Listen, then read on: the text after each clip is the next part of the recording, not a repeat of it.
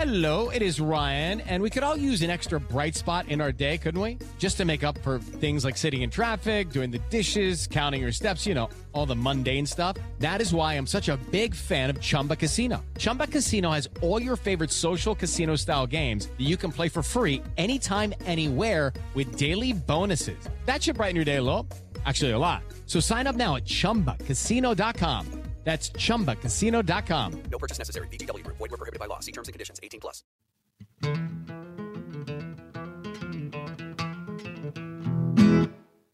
Hello, this is Eric with the housekeeping section of this week's release before we introduce the main section of the episode. But first things first, we now finally have a website and a mailing list.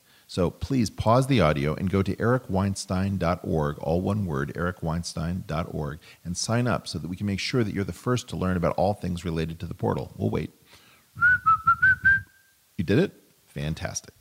Okay, so now you're signed up, and that's great. But what did you just sign up for? Well, many shows can brag about having a large audience, and while ours may have grown rapidly, it certainly has zero claim on being the biggest or even having the most regular release schedule. Sorry about that one, guys. We are, however, growing nicely as well as it being early days here at the portal, so that's kind of a sweet spot. But I don't think that's really the main offering to you. What we do have that is very unique is that we have an actual thriving 24 7 community based equally around projects and discussion. Now, in a world where everyone is talking about community, why is this unique or even important? Well, to begin with, community is one of those perfectly fine English words that gets ruined by corporate usage, like content, brand, message, social, distribution. I'm sure you know the list. So when I say this podcast has a community, I don't mean that at all.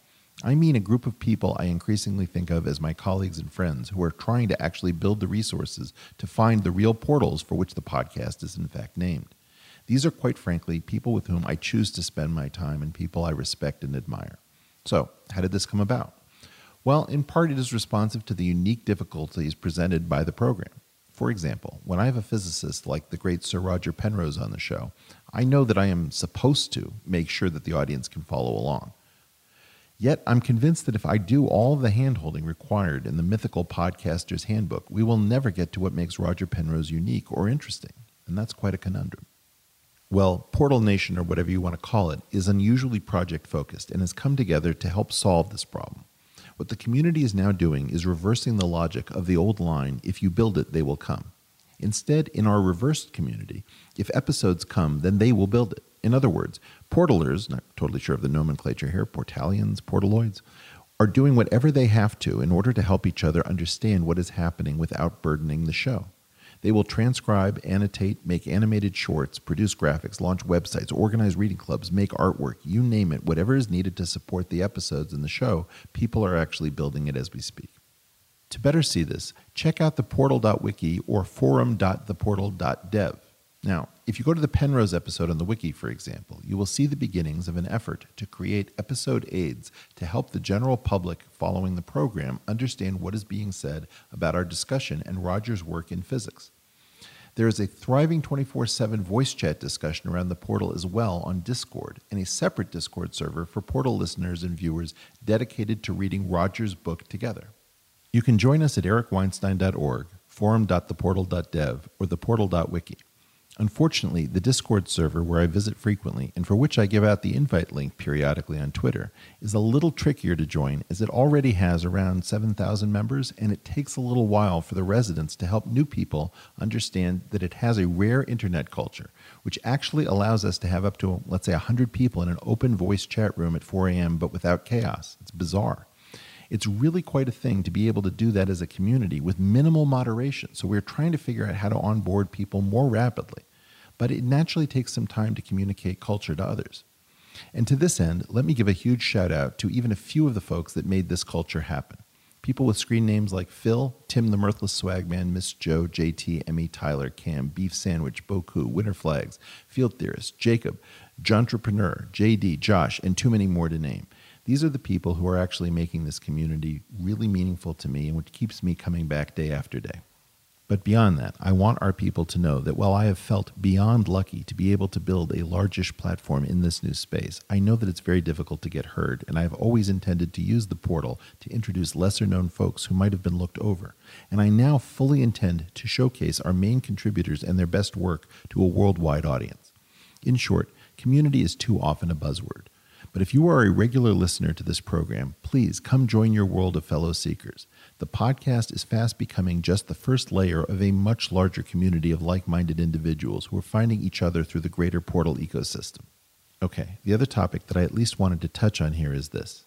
I have started to talk about a few different things that are quite important to me, but which I have never discussed openly on audio or video before.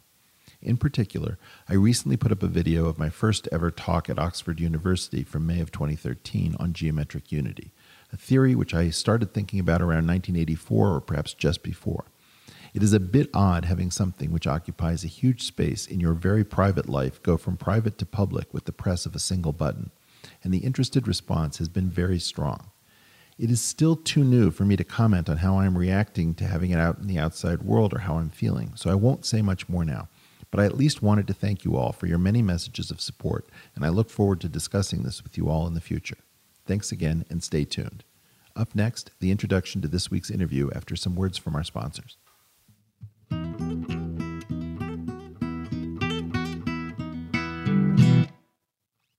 The Portal is thrilled to welcome a very old company as our newest sponsor. You see, Personna has been in the fine shaving product game for over 140 years. Now, how do you remain successful for that long? Well, they have a twofold strategy. In the first place, they never lose track of tradition. In fact, they sent me a double edged razor, which is probably still the gold standard for great control. But the second part is that they're also up to the minute with respect to technology, and so they have multiple offerings in the five blade style of the modern razor. I found that their product to be a very effective replacement for a company that I'd become somewhat less happy with in recent years. Now, of course, Personna's high quality razors are already super affordable, but the secret to banking the most savings is to buy them both in bulk and online. So, right now, you'll get an extra 25% off your first order on Amazon, but only if you use our special discount code RAZORS25. So go to amazon.com slash personna today and enter our code RAZORS25, all one word. That's amazon.com slash personna, P-E-R-S-O-N-N-A, and enter discount code RAZORS25 for 25% off your first order. With Personna, I always get a great shave every time. I'm delighted with the product. I love how edgy returning sponsor ExpressVPN has gotten. They're one of our favorites because they make a great VPN service that shields your data from prying eyes on open networks. But a secret and unadvertised feature of ExpressVPN is it allows you to look as if your IP address is anywhere in the world you want. That means that you can unlock streaming services that might have prohibitions where you happen to sit. So if you want to watch anime, you can use ExpressVPN in Japan. Or for example, if you want to watch Doctor Who, Set your ExpressVPN to make it look as if you're currently in the United Kingdom. No matter where you are, ExpressVPN will allow you to position yourself to watch everything you want to see if it's allowed in permission somewhere in the world. So, if you visit our special link right now at expressvpn.com/portal, you can get an extra 3 months of ExpressVPN for free expressvpn.com slash portal. You'll be supporting the show and watching what you want to watch no matter where you are in the world. At the same time, you'll be protecting yourself and your data with ExpressVPN at expressvpn.com slash portal.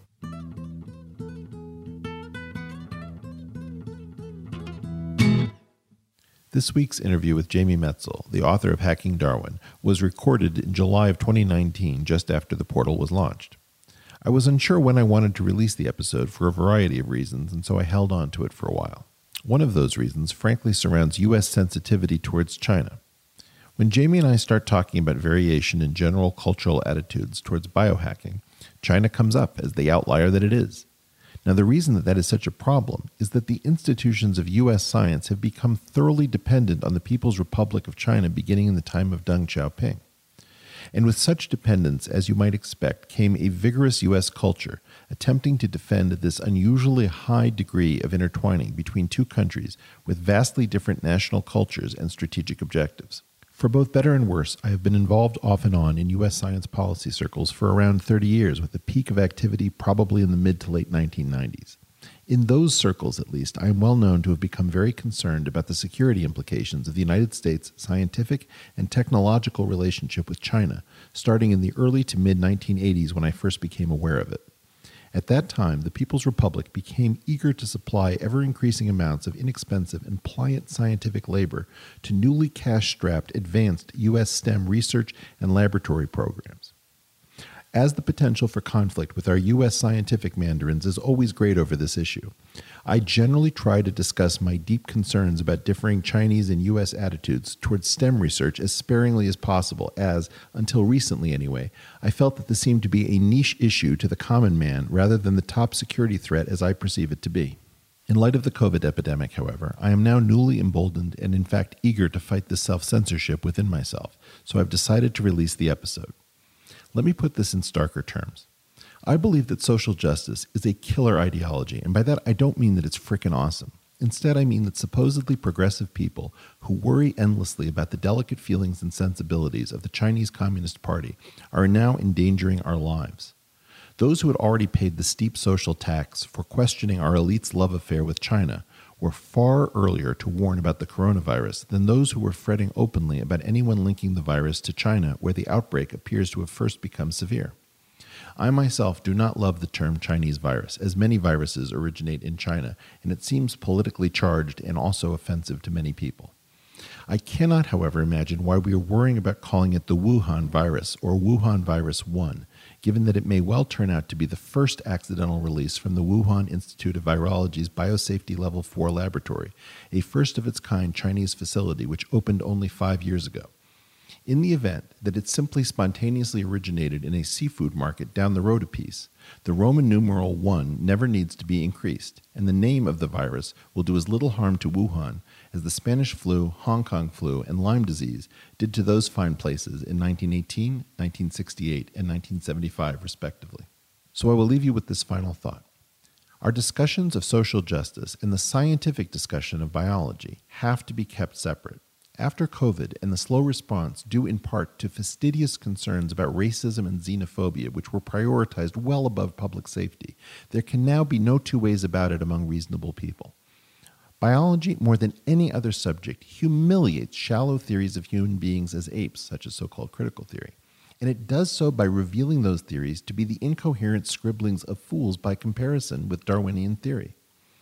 And with lives and national security at stake, I'm done playing nice. Our scientists, and particularly our biologists, need to be immunized and protected from concerns about social justice, or people will die, full stop.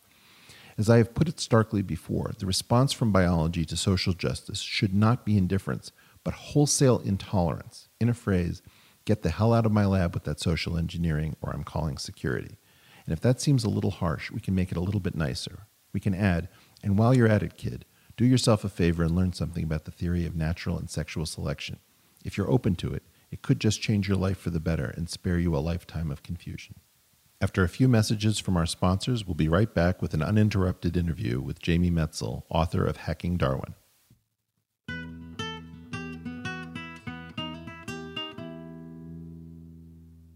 Okay, you're stuck at home and you're probably thinking, I'm either going to eat something or make a crazy impulse purchase. But what if there were a third way? Well, that's where returning sponsor Boll and Branch comes into the equation. You see, if you make an impulse purchase, but it's a sane and shrewd one, you're in fact going to improve your stay indoors with the coronavirus. Now, why is that? Because Boll and Branch makes the most luxurious and comfortable bedding you've ever slept in. And that means that you're going to wake up rested and you're going to feel differently about being stuck indoors. In fact, Boll and Branch has supplied sheets to three U.S. presidents from both political parties. And they're so confident of their product that they're offering a 30 day guarantee. If you don't love them, you can return the sheets for a full refund. How good is that? Remember, you'll only find Boll and Branch sheets online, and it's spelled B O L L and branch.com. So if now's the time to make such a purchase, use code PORTAL and get $50 off your first set of sheets. Again, shipping is both fast and free. But since restrictions may apply, you should see bollandbranch.com for details. Go to bollandbranch.com and use code PORTAL to get $50 off your first set of sheets. Okay, so you're probably stuck at home and thinking, is there some kind of an impulse purchase I could make to avoid eating that tub of fudge ice cream in the freezer? Well, if you're going to do it intelligently, go to Lamps Plus, our continuing sponsor, who wants to ask you Is the lighting in your house absolutely spectacular or is it merely adequate? If the latter, what I would advise is that you go to lampsplus.com and check out their videos, which give you tips and help for how to design a room so that it is actually composed rather than merely thrown together. Of course, Lamps Plus is the nation's largest lighting retailer with over 55,000 designs, all from top brands, including Minka, which is known for decorative pieces that blend function and style using innovative materials. And right now, if you'll go to lampsplus.com slash portal, they're offering up to 50% off hundreds of lights, furniture, and decor from March 31st until April 13th. That's up to 50% off during the Lamps Plus lighting fixture sale through April 13th at lampsplus, dot com slash portal. Start saving right now. Go to lampsplus.com slash portal. Lamps Plus has all the tools to make sure that that impulse purchase will be a source of inspiration for years to come.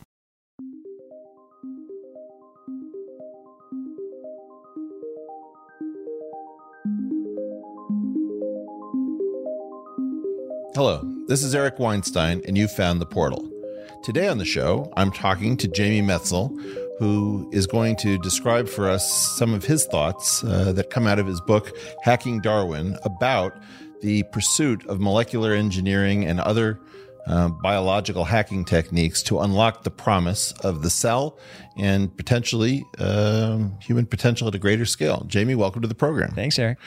So, Jamie, tell me a little bit about how you came to this topic so that we can kind of bring the people at home up to speed on your trajectory and how uh, you came to write this book. Sure. So, uh, more than 20 years ago, I was working on the National Security Council, and my then boss and now very close friend Richard Clarke was the guy who essentially predicted 9/11 and uh, Unfortunately, he was like all Cassandras. He had a sense of what was going to happen, but because he was ahead of his time, nobody would listen to him. And when 9 11 happened, Dick's memo, prescient memo, was on George Bush's desk. And Dick always used to say if everyone in Washington was focusing on one thing, you could be sure there was something much more important that was being missed. And so 20 plus years ago, I saw all these little data points that told me this story that the biotech and genetic revolutions were going to fundamentally transform life and our lives.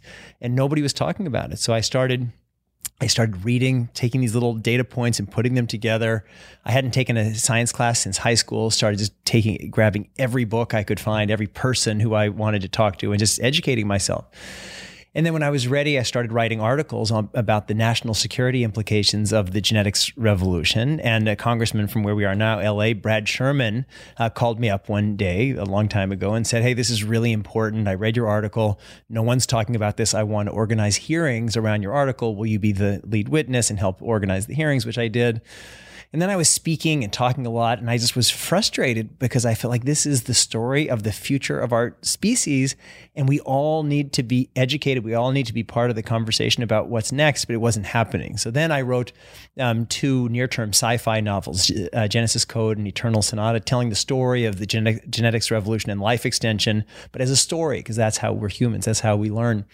But when I was doing book tours for those books, and I described the science the way someone who was self-taught like nobody had given me the lingo for how to talk about science. I had to figure it out myself.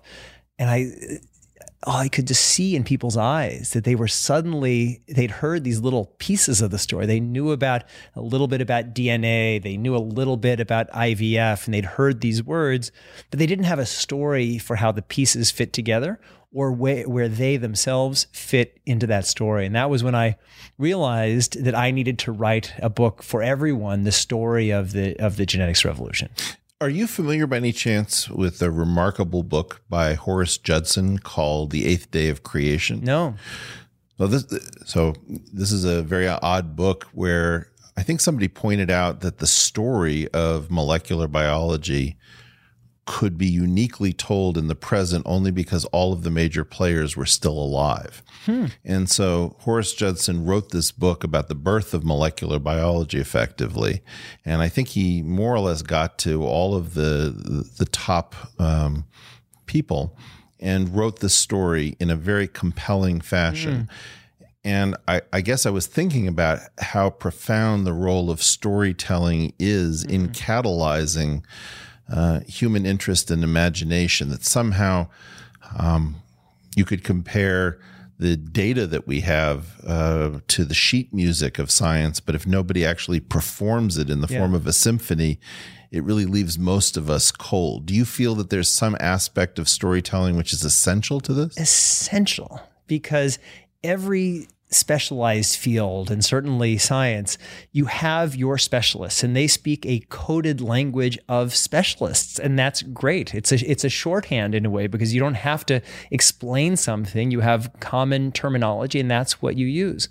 But we're talking about here about technologies that are going to change our lives and life itself. And that's that has to be the interest of everybody. And if the scientists aren't able uh, and it's that uh, to communicate that to to the regular people that's going to cause a huge problem. So we are humans. The way we learn is through stories. And and our ancestors they didn't have these specialized stories. That everybody was around a fire. And if somebody had something they wanted to tell they had to find a way to tell it in the language of everybody. And that's that's what I feel like we've lost a little bit in our in our age of super specialization that we're able to make more progress because we have pioneers heading out in every in every direction. But if those pioneers don't bring the stories back or we don't have a way of weaving everybody into these transformational stories, then the pioneers are isolated and society is isolated from the pioneers. Well, we, we, we frequently tell this um, this tale about storytelling as something that the non specialists need, and that the specialists can communicate in their um, highly professional lingo.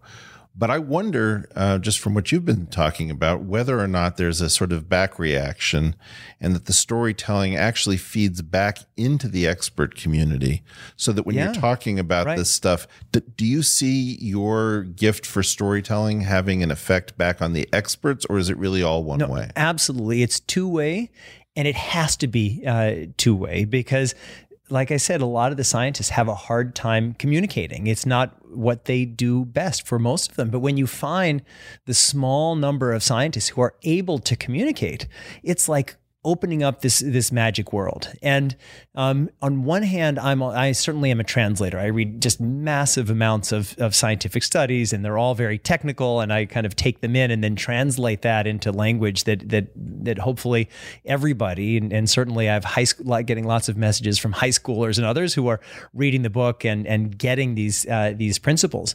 But it's also going the other way. I do a lot of speaking uh, alongside George Church, who's kind of the living Charles Darwin.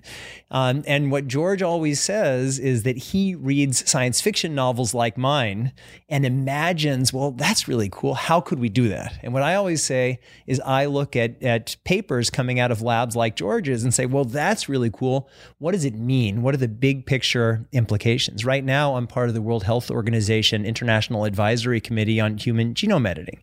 And we have people like Robin Lovell Badge, who are these, the, the top geneticists in the world. But we also need people who are saying, well, this is how we're going to connect this message to the rest of the world. Because if we have, if the science is dissociated from the public discourse, around the science. It kills the science. That's what we saw with genetically with GMOs, what we used to call recombinant DNA. The scientists thought, "Oh, we understand this science. We understand its promise and we understand its peril. We're going to be really responsible. We're going to go to Asilomar and we're going to establish principles." And then those which happened in the 1970s, and those principles were realized. But because there wasn't a public engagement from the start, you could the the the science hasn't realized its potential because there's so much fear. So it's not that there's science and the context of the science. Science exists within the context. Well, I guess I'm of two minds about this. I think, eh, from my read of this, that there are plenty of terrific reasons to be very, very afraid. What concerns me is whether or not the storytelling leads us when we're talking about how we manipulate our own genetics, epigenetics, the cells, and, and our body plans. Uh, are we actually uh, being led to adaptive fears, which would cause us to come up with the right restrictions on how we do the science and how we do our engineering?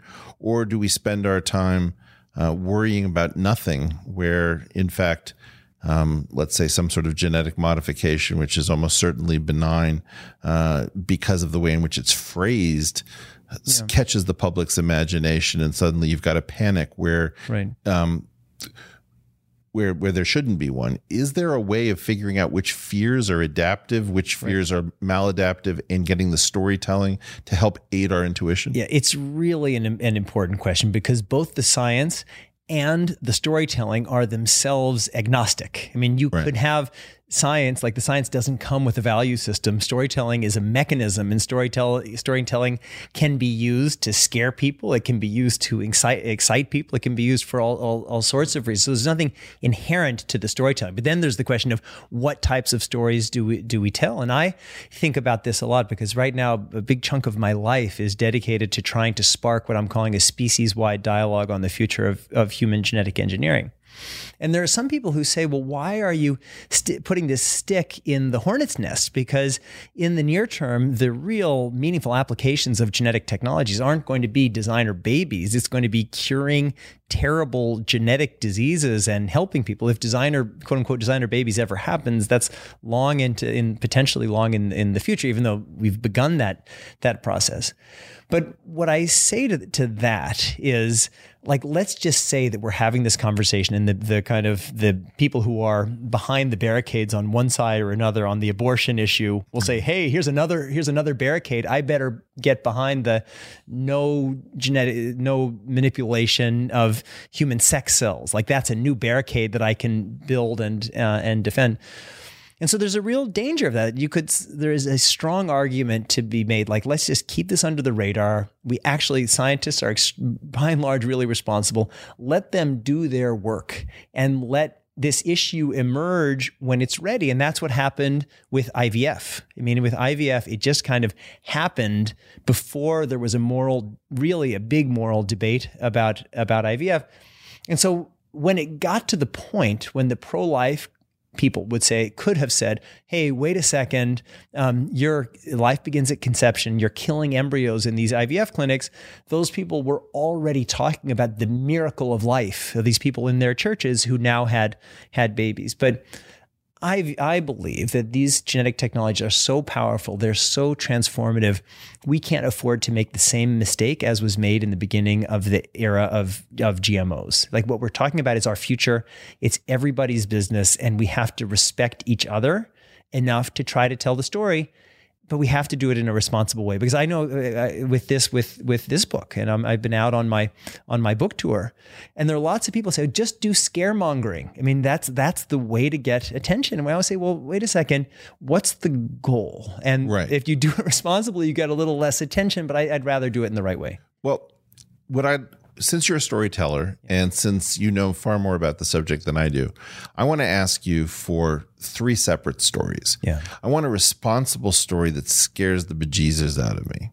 I want a story that excites me, and I want a story that um, tells me about what would happen if we really started to block progress out of a misplaced fear and very little happened. Yeah. Could I ask for that as a bundle so that I'm not Sure. being told one thing or the other? Yeah, yeah. No, it's great. And, and that's the only way to think about it. We're just, it's, we're beginning a journey.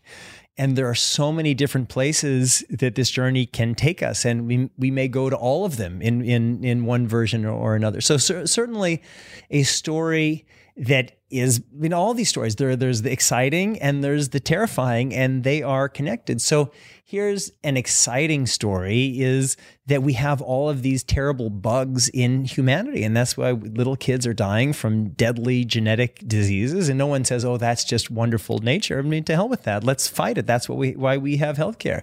Here's another terrible story 90 year old people. Let's just pick Yeah. one disease that you think might be uh, easily um, put into the crosshairs of our of our technology let in the me- short term. Let me pick 5,000 diseases. It's a classification of d- these single gene mutation disorders. I mean, there's, there's maybe, I mean, there's tens of thousands of them, but there are about 10,000 that have been identified, 5,000 really well characterized.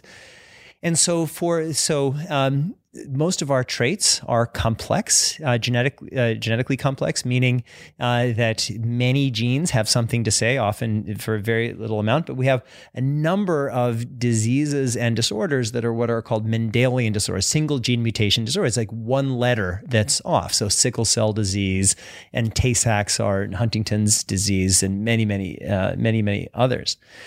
And so we are now, because we're able to identify um, those diseases, um, many of them can be and will increasingly be identifiable in IVF and embryo selection. So, with IVF, you extract the eggs from the mother, fertilize them with the father's sperm, grow them in the lab in vitro. Um, and then at around day five, you extract a few cells that otherwise would have grown into the placenta and you sequence them. And the cost of sequencing has gone down from about a billion dollars in 2003 to about 600 now, and it's going toward negligibility. And so you have 10 fertilized eggs. And now you know that one of them is going to be a child who, if taken to term, is going to die of Tay Sachs. So most every, I mean, not most, almost everybody will not choose to implant a child who they know is going to die of a of a genetic disease. And so that so that's this what I see as a very positive story because right now uh, in in parts of Europe where they have where the government pays for um, uh, non-invasive prenatal screening NPT, 97% of people who get the diagnosis after three months of pregnancy for Down syndrome are aborting. So you have to assume that pretty much everybody who's choosing from among one and ten um, is going to isn't going to choose to not implant the future potential kid who has who's going to die of a genetic disease. But there's the here's the dangerous side about that um, is when we get into the business of selecting which of these let's call them 10 um, fertilized eggs, early stage embryos to implant. And as we know more and more about genetics, um, we are going to have a lot more information when making those choices. So the the health uh, choices are going to be relatively straightforward. I want a kid uh, who's going to not have terrible diseases, who's going to have a good chance of a long and healthy life. But after that, we're going to have a lot of information about things like personality style and IQ. And you, we talk about what are the dangers. Um, Well, Yeah. I could just jump in. Yeah. here.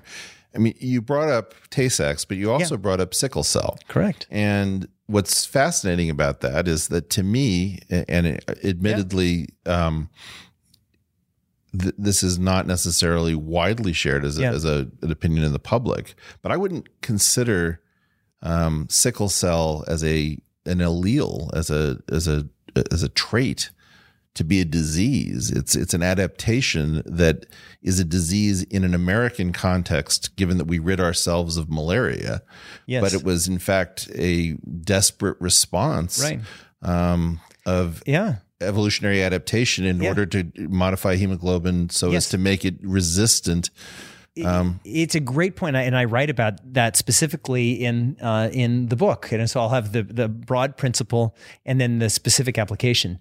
The broad princi- principle is there is no good and bad in evolution. We may think, oh, it's better to have a higher IQ, it's better to be taller, it's better to be extroverted, it's better to not be a recessive carrier of sickle cell disease.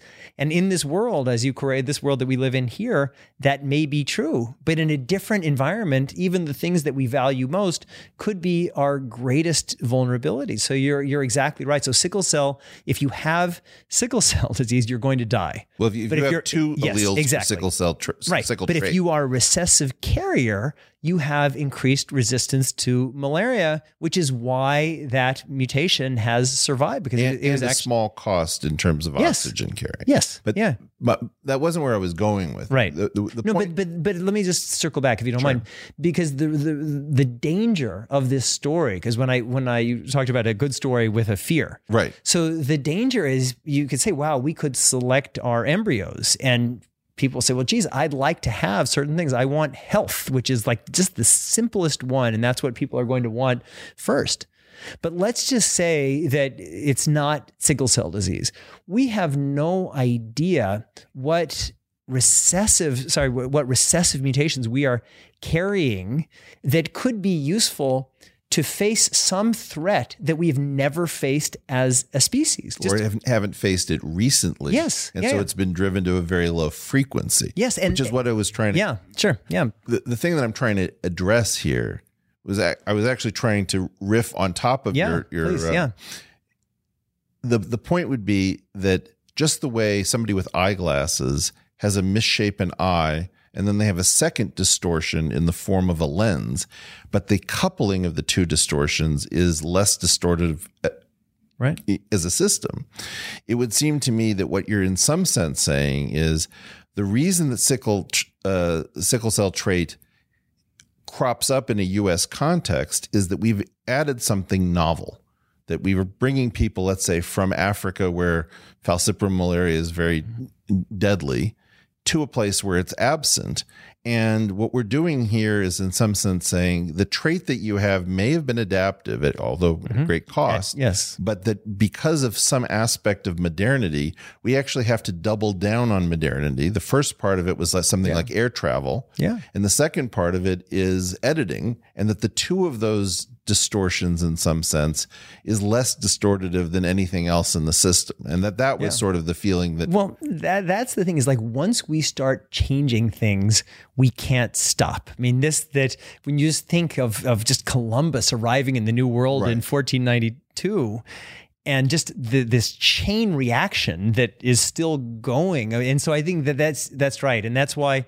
um, it- we we can't exist. We can't imagine that there's just this fixed thing. There's the world. There's nature, and then we're changing. We're screwing with nature. Nature is us. Nature is is always changing, and that's why you talk about this genetic diversity. It's been baked into our biology for so four it's billion natural years. to hack.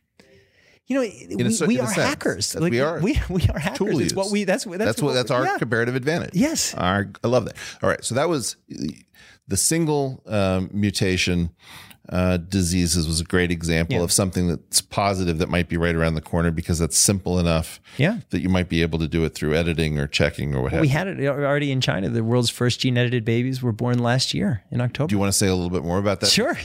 Yeah, yeah. So, so uh, last uh, November, uh, it was announced at the, at the World Summit on Human uh, Genome Editing uh, by a Chinese biophysicist named He Jiankui, announced that the the prior month in October uh, 2018, the world's first gene edited babies had been born in China. Two uh, two little girls, and he was first in China. The government was, and the People's Daily said, "This is incredible. This is a, it shows Chinese scientific triumph." And then there was this international condemnation, myself included.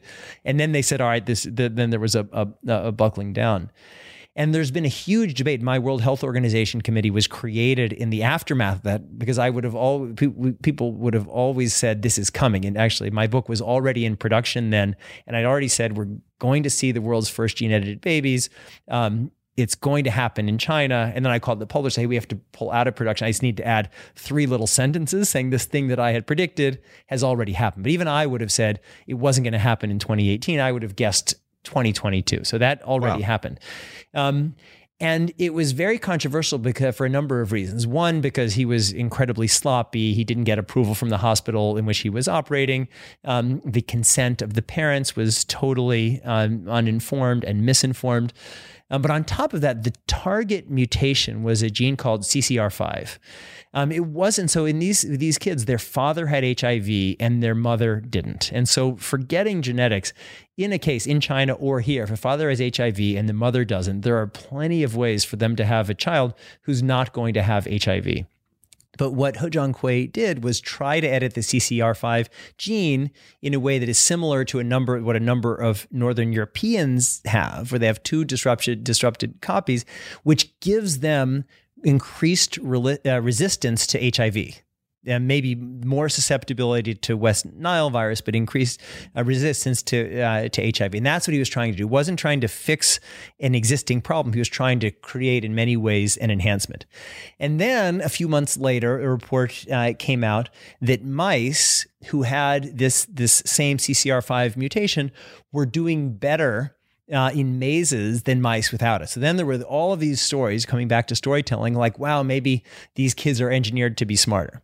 And then there were scientists a few months later who did an analysis uh, based on the UK Biobank, which is probably the, the world's most useful uh, genetic database. And they found a correlation between this disrupted CCR5 and lifespan. People were living shorter, shorter lives. So it was premature, and and certainly I've I've publicly called He Jiankui a villain, which I I think he is, but this is a harbinger of where we're going. The where the age of human genetic engineering has begun. We have two gene edited babies that we know of. The third Chinese baby has probably already been born. There's a Russian science uh, scientist, uh, Denis uh, Rebrikov, who's announced that he has five parents uh, lined up, and it's going to go one, two, five, and within a decade, we will have thousands of genetically engineered babies. So I was going to ask you. Remember, I was going Yeah. to ask you for a positive Please, story, yes. a negative story, Yeah. and a story about stagnation. Sure.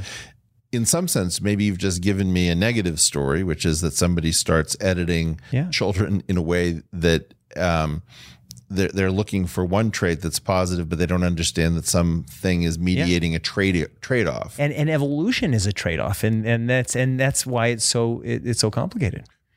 Right. Um, I mean, there there is the issue that you could be to, to borrow from finance uh, at an interior point, so not on an efficient frontier, and you might be able to take two things that are involved in a trade off and optimize both of them because you weren't already Yeah. uh, at the point where the trade off starts to bind. It's true, but in finance, everyone in finance, and I live in New York, is saying, well, we understand some of the variables, we don't understand all of the variables. And the same is true in in in genetics. That that in the old days, people used to say there's a gene for that, the tall gene, the short gene, the smart gene. And now there's there's a polygenic hypothesis, Right. meaning lots of genes. And there's even an omnigenic hypothesis, which is even more complicated. And so to understand those trade-offs, we would need a much greater knowledge of genetics than we now have, which is why um, for me, when I think about, I write about genetic engineering, which I think is a much bigger category than gene editing. Um, and the mechanism of genetic engineering, um, I think, is primarily going to be first embryo selection, IVF, and embryo selection, which is why I think we're moving toward the end of procreative sex. Um, and then it's going to be using stem cells to create a virtually unlimited number of eggs. It's called in vitro gametogenesis. Um, and so if we do that and you're selecting, if you're selecting from 15 um, pre-implanted embryos in traditional IVF and and and PGD, you don't have that many options because it's just you're starting with 15. Um, but when you're starting with 10,000 or a million, then you have real options. And, that, and that's why I think everyone's focusing on gene editing and CRISPR. But as I see it, for human genetic engineering, the real story is embryo selection. Do you want to say what CRISPR is for those who don't know? So CRISPR um, is a gene editing tool. I mean, the shorthand that everybody uses, it's like a like a word processing. So you think of, of the genome um, as a string with of letters, which is is how we understand it. Um, you put your cursor. So putting your cursor, you have a guide RNA that goes to a certain point in the genome, and you use a cutting enzyme. Uh, and there's many different cutting enzymes. The most popular is called Cas9, but there are many others. And traditionally, you make a double-stranded cut, and so it's just like not just like very much um, like like word processing. You cut something, and then you can just leave it deleted, or you can add something. Now, where this is this incredible age where pretty much every day there's another story, not just about a new application of gene editing of CRISPR, but new types of gene editing tools. So we are very, we're moving very, very rapidly toward a world where we are going to be able to edit all genomes, including our own, increasingly at will. And that, so that's a world where we're, we are able uh, not just to read uh, genetics, that's sequencing, but to write and hack genetics. And that introduces this concept of biological, of induced biological variability, which is very biological variability. like we're going to be able to screw with nature, uh, and that that um, people recognize that their um, information technology is variable. That's why you think your next your new phone is going to be better than your old phone, but we somehow feel like we're kind of that this biology is our biology. I'm a Homo sapien. My parents are Homo sapiens. My kids are Homo sapiens. Um, and so this idea that we can rewrite life. It's counterintuitive, even though intellectually people get that somehow we got from single cell organism state to this over almost four billion years. And so that's that's this big change. I mean, that's that's the kind of the core We've message. Been, we've been over. I guess this is a little bit confusing to me. I often um, shock people by telling them to Google glow in the dark rabbits. And these transgenic rabbits that have this GFP, green fluor- fluorescent protein, uh, expressed in them that I guess originally came from jellyfish. Correct. You know, that I think it's the Turks who manufactured a whole bunch of Yep. uh, bunnies that you can read by. Yeah. Um, now we could, of course, create transgenic humans that uh, lit up at night, um, almost certainly. And is this something that we should be kind of more playful with, more excited by, It's, or you know, it's hard. So so how, how how do you think? Yeah, yeah. So so the basic thing is we've been able to do gene editing for a while, um, but the new tools are faster, cheaper, and more precise by a long shot. And so we have this ability to make big, big changes. And we were making in the old days, uh, we made genetic changes to crops, not just by selective breeding, but we just would bombard crops with radiation and then just see what happened. There'd be a kind of a gazillion different options. And then you'd say, oh, these, these grapes don't have seeds. You know, let's make, let's make more of them. And now we're able in a much more precise and targeted way to do that. So then you- your question of playfulness. And in some ways, I mean, science. People think about science as something that's that's rigid and uh, and dry, but there's a lot of creativity. I, mean, I mentioned George Church. People like George Church. These are dreamers, and they're dreamers who are saying, "Well, now we're dreaming. How do we turn these dreams into to reality?" But when we talk about the future of human life, Right. we need to be really careful. As I said to you um, before, Eric, I'm the, my father came to the United States, father and grandparents came to the United States as refugees from Nazism. If you had asked the Nazis what they were doing, they would have said they were implementing implementing Darwinism. That's what they that that's the essence of of Nazism. And we have all of these these Nuremberg trials about human experimentation. And so if we are, and I, I personally think that we will engineer our future children, Right. and that we must. I mean, we want to survive. Our planet is going away. We we can't stay on this planet forever, but um, we have to do it carefully and thoughtfully and methodically and responsibly. And so we it can't just be playing around with life. Well, eh, but I want to be both the devil's advocate and the angel's advocate. Yes. Um, I'm not actually convinced that this sobriety makes sense or is possible. I mean, your point is that this is getting cheaper and more powerful. And what that usually means to me is, is that it's moving towards a garage, that sooner or later, already there's this DIY bio movement, biohackers, Right. And it, it's already happening. So my point is, is that once things become cheap uh, and powerful, they can be done quietly, even if they're criminalized, even if we have panels on ethics. Um, I think in some weird way we haven't been honest, and the only thing that's been allowing us to be so dishonest about biology has been, in some sense, the cost the lack of power and our clumsiness. So, to get back to this most dangerous question. So, you and I both come from Jewish backgrounds, and we were on the losing end of a uh, eugenics experiment writ large gone mad. Right. Yet, the problem that I see is that we're uncomfortable with the fact that eugenics doesn't really almost mean anything. In other words, mate selection is a form of genetic selection. And if you decide that dinner and a movie is eugenics, then you've you've drawn a line at a super early stage, Oh, you got sex for dinner and a movie. That's a good deal. moving right along. um, on the other hand, um, if we just decide, hey, it's a free for all and you should be able to, Yeah. to do anything. But the word eugenics, for example, has worked in some sense because it's not really properly defined. It's not clear where good selection begins and ends and bad selection.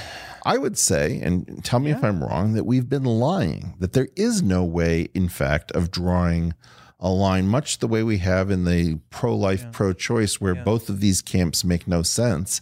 I would say that the pro editing, pro hacking position and the anti hacking position make no sense at all. And that we're really left with a permanent struggle. Am I way off? No, I agree completely that if we say we can never do it, that's the wrong answer. We're going to have to do it and we're going to want to do it. Who's who wants to have a kid that's going to die of a terrible genetic disease when we have the technology to change that? Who's going to want to have their parents get dementia if we can prevent that. I mean, it would, I just think it will be nuts for us to say we have these powerful tools that can do unimaginable good and we're not going to do it because these tools also have it have a dangerous side effect. And that like we would, we wouldn't be in cars, we wouldn't be using plows, we wouldn't use any technology if that was the case Well, this is, I mean, in some sense, this is the position of, um, let's say, the Amish. That uh, you know, at some level, uh, there's a slippery slope, Yeah. and you're you're suggesting that we move midway onto it. You've called the Chinese guy who's doing this a villain. Yes. We've both talked about the dangers of of Nazi Germany. Yeah. and yet we're both kind of excited about the idea of freeing people from Yeah. risk of breast cancer or maybe even enhancing cognitive capacity. sure. Or maybe I don't even have a point or a No, no, I, position. I, I'm just, no, I'm just, I'm, I'm just agreeing with you. I mean, people use this slippery slope like it's a bad thing. Like, you know, first we started with, you know, curing this disease and then we cured that disease. Like some slippery slopes are great slippery slopes. You talked about your dinner in the movie. That was a slippery slope toward love and marriage and great for us. So certainly the people who say never do it are wrong. And the people who say just no restraints, no holes barred, let's just let, you know, a hundred flowers bloom, that also is wrong. And so what we need to do is to find some place in the middle, which brings me to your point about eugenics. And again, with my background, it's very sensitive to talk about this, this but right now the term eugenics is used as a cudgel. Like mm-hmm. somebody's doing say, oh, that's eugenics. And people say, oh, I'm not in for eugenics. And in, in some ways that's appropriate because there's so many horrible things were done in the name of eugenics that maybe they've just ruined that word. So let's just imagine some other word to describe this selection. And again even using the word selection and i uh, again i write about this in the book. It, you, you say selection you think oh mengele. Mengele is selection of who's going to live and who's going to die. But i talked about these 10 embryos in a dish in a lab and you're going to have to pick one.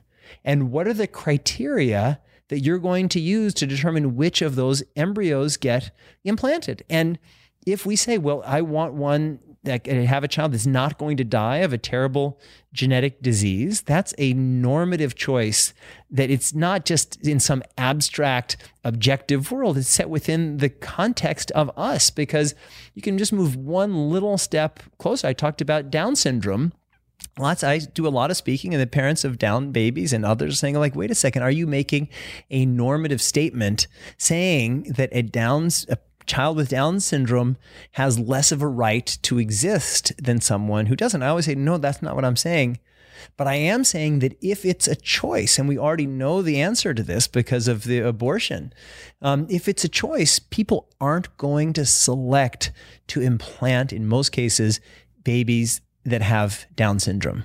Right. I guess what you know, th- this goes back to a, very dangerous conversation that I had with Jim Watson. Now, you and I have both encountered Jim Watson, and I find that he somehow went down a bad path Yeah. where he uh, got so tired of being told what he could say and what he couldn't say that he decided that he would start saying the most offensive things possible. And, you know, I'm on record as saying that the legacy of Jim Watson is way too important to be left to Jim Watson. I agree. Now, with that said, what I learned in part was that when Jim and his friends between 53 when the double helix structure was elucidated and I guess 63 when the genetic code was was figured out um, by somebody else Marshall Nirenberg that group was shocked that we pretended to care about our identity in the form of these letters, this computer code in our cells, if you will.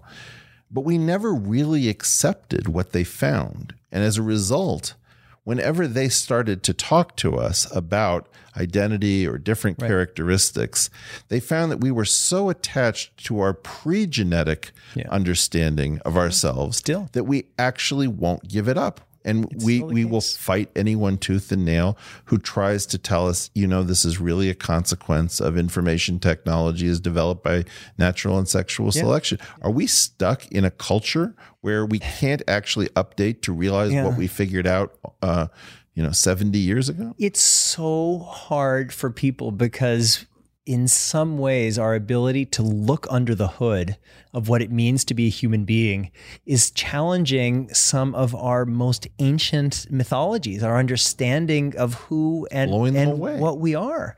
And so we love to have this idea of you know I can be anything that I want if I, if I put my heart to it. And it's this mystery of life is unfolding. And even things like parenting is is really important that, that some people are now are now challenging and it's really really difficult. I mean it's just just to give a very narrow example um, uh, you know i talk about this a lot to say like i'm i'm a runner um, and i run marathons.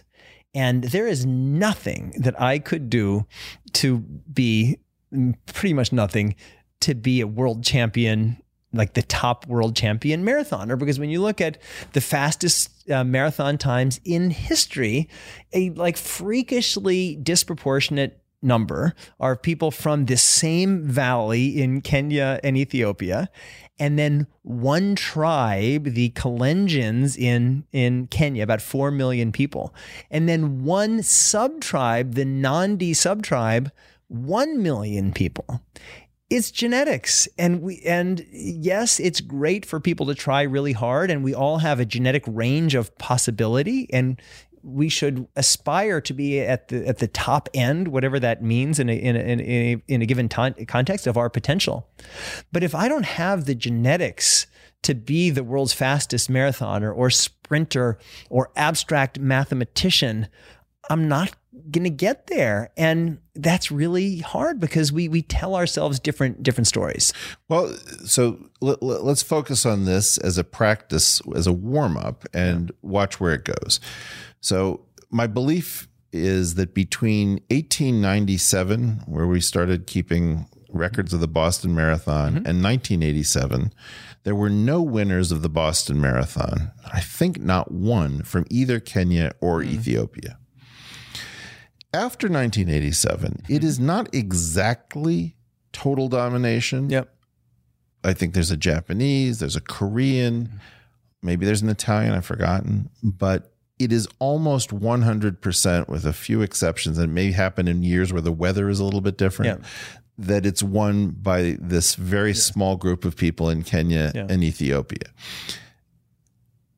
How do we go from a point where this was a very diverse, and it was up for grabs, it was really athleticism in some sense, um, to a point where it just is genetics, and we found the special people who are wildly well adapted. because we, the world wasn't connected enough and so people in Kenya and Ethiopia weren't competing and there wasn't prize money and there and all the, these infrastructure things that have brought us together w- didn't exist. And so might, would you would you say that that would have a negative effect on the sport that now we don't even feel motivated to enter, or we just want to watch? You know, people ask that that question um, a lot, in just in the sense, well, what happens if we have genetically optimized people fulfilling certain roles in sports? Are we going to care because there's going to that this kind of unknown mystery? But that's what's already happening. It's just that we didn't know. I mean, if we just were to go back and and sequence, you know, people who've been our greatest athletes, especially in the sports where you can really isolate specific functions and like, swimming. like like well swimming you have to have access to a pool you have to have great coaching but i think like running the 100 meters is just kind of this standard human thing you know all kids run. Um, and you know we we're going to find out that that people are genetically optimized for certain functions and we can't lie to ourselves about that and yes there's this fear nobody wants to live in kind of this plato's republic society but you also don't want to live in a society where the people who are doing mission critical functions aren't the people best suited to do those things. I mean, there's like the joke about uh, the the German chef and the Italian policeman. If you kind of have the wrong person for the wrong job, you know, that could also hurt a society. Well, I, I have to admit that I don't have the same clarity that you do. So, for example, if I go to the next um, example, uh, so I believe that it has to do uh, in part with the ability to radiate heat um, in terms of marathon running, that that's really the limiting factor. Uh, what happens when you look at something freakish like uh, the number of female chess players in the top 100 chess players in the world? And you find that it's one in a hundred is female. Yep. And you've got a single protein, SRY, that determines whether or not uh, some sort of template, the proto human being goes male or goes female. Uh, are you prepared to say that we should just accept if we find out that there's a genetic component for spatial reasoning, for example, or you know that there are i believe three grandmasters of african origin i'm not comfortable with that conclusion it may be that that conclusion somehow comes out of the genetics the way your boston marathon example mm-hmm. comes out of the genetics mm-hmm. but i don't know what kind of a society i would be living in if i were comfortable saying wow there are really huge disparities and i'll give you the, the most dangerous one for you and me um, Ashkenazi Jews represent one quarter of 1% of the world's population, about 25% of the physics Nobel Prizes. Yeah. I was shocked when I spit into a tube for 23andMe that it knew my religion. Now, I hadn't thought about the idea that, mm-hmm. that Judaism is, among many other things, a breeding protocol. Yeah. Um, of having the smartest people, like the rabbis for hundreds of years, have as many kids as possible versus the Catholic. Well, that's priests. one story. Yeah. That's one story. Another story would be that previously unimportant uh, skills like um, mathematical ability for money lending might have been uh, fetishized by a group that was allowed to do that and mm-hmm. little else. Mm-hmm. And lo and behold, that that turned out to be very important yeah. in a world dominated by computer program. I'm not sure which story we're telling. I'm not sure yeah. what's true, but I'm trying to get at a different point. Yeah. If I accept the idea that this particular valley subtribe in Kenya and Ethiopia actually has a genetic advantage at marathon running, I'm not terribly disturbed.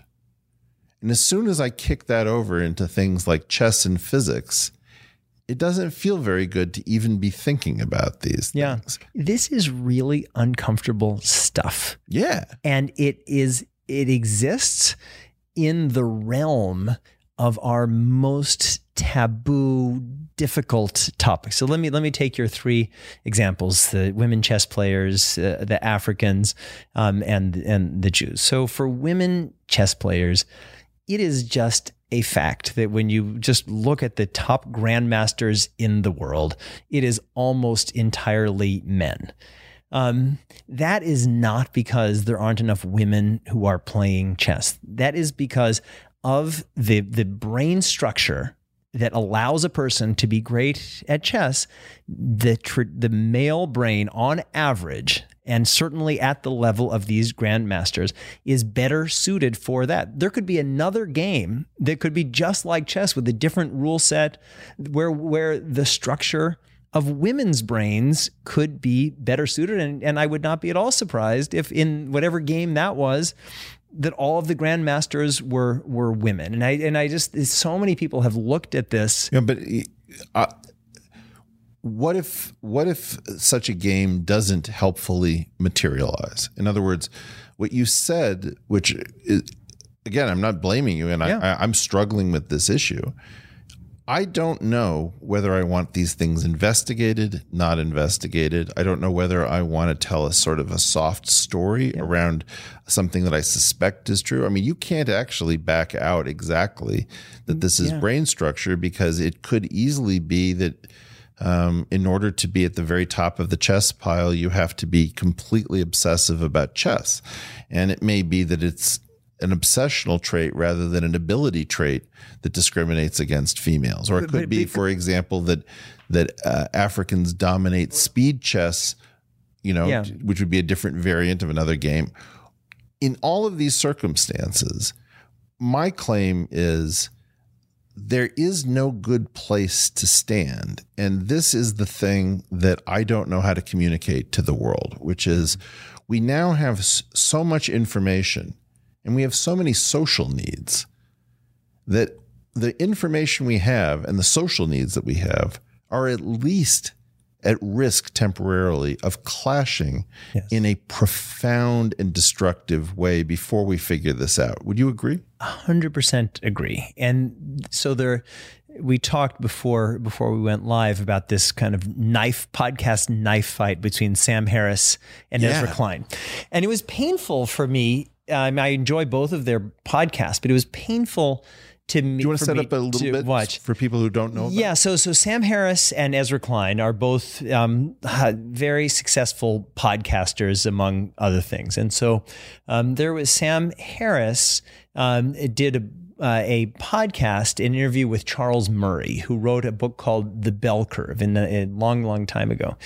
Um, and The Bell Curve was a very challenging book, and it talked about uh, about differences between groups. And one of the ways it categorized group um, was between blacks and and whites. Um, and I, as someone who's read that book, and I and I write about it in uh, in my book, there are some aspects of that book where they were just trying to present data and they were attacked for it. There were other aspects of the book I felt where it was wildly inappropriate and and borderline racist. Uh, and so I think that that part of the attack, and I'm all for free speech, and certainly when when Charles Murray was physically harmed at Middlebury, I mean that was was an outrage. Um, so, but there's there's a, a need for an important debate. And so Sam Harris had had uh, Murray on his podcast, and and and it was an excellent um, podcast interview. Um, and then uh, he came out and, and he he wrote some things, and basically his view was let us just be honest about the data. And then Ezra Klein had the point, which I don't know if it's your view or you were just articulating it, that we have social norms and we have the goals of the kind of society that we want to live in. And if we're getting scientific data that is threatening those norms, we should think of that scientific data as itself threatening. And so that was what was so frustrating. Well, e- effectively, the concept of hate data. You know, in my view, there is data. Well, no, like no, if, if there's yeah, yeah, Nope, but I think that's no- how that's nobody uses the phrase yeah, hate but that, that's how that's how I think Ezra Klein. That was the essence Yeah, of yeah, his of his argument. And I so the thing that I didn't like about that uh, that interview is I felt like they each pushed each other to become caricatures of their own position. So everybody just kept repeating their thing. Sam Harris kept saying, "Well, just follow the data," and and Ezra Klein said, "Well." This this data could lead us into an ugly place, and we need to remember the the that science exists within the social context. And both of them were right in in in in some ways. And that brings me to your your second group that you talked about. So on chess, and it's not like chess means chess is not intelligence. Chess is chess, but certainly all evidence that that exists has shown that men and at this highest level, men out this this super chess playing men on average outperform the super chess playing women. And it could be motivation. There could be other factors that are are woven in. But my yeah, my gut instinct is there's something about men and women are just physiologically different and that just exists and there's there are certainly people who are on the I also agree that men men and women are physiologically different. But let me tell you the cautionary tale Yeah. that has occupied me. Uh, I was a, a mathematics graduate student at Harvard, and I believe that the department kind of informally always wanted more women, but there was no track record or not much of a track record of success. And so I think they would let in one a year. And then one year, a woman deferred, and then there ended up being two women in the same year. Hmm. And rather than dropping out, the two women formed a support group. And then there was a whole cohort that went through and had relatively successful Yeah. careers in mathematics. Yeah. So, you could have told the t- the tale Right. that said actually there's an inability um, to do math because we're talking about tails and at the highest level. And Larry Summers got in trouble for making that exact argument. Well, that was f- the odd part about that. That was in a seminar that I actually founded with Richard Freeman Mm-hmm. uh, at the National Bureau for Economic Research, and we can go into the details of that. I, I'm concerned that we are glibly. Uh, look, I don't think there's any way of staying away from the data. And I don't think that that's what happened between Ezra and Sam. I think that what happened is Sam was having an issue where he was being uh, lambasted uh, for all sorts of responsible things that he was saying. And then he said to himself, huh, I remember lambasting Charles Murray. I wonder if I committed the crime Right. that I am accusing others of. I should go back. So he was doing some kind of internal penance. Yeah. Ezra came from a completely different perspective, which is, hey, you're not part of the whole policy wonky club that I'm part of. And let me tell you, Charles Murray is a very well known player in this game, and he comes with prejudices. And he may, in fact, present real data and real stuff, but he has a well known agenda and he is presenting the things that fit his agenda. And so that was sort of the weird subtext that they were in.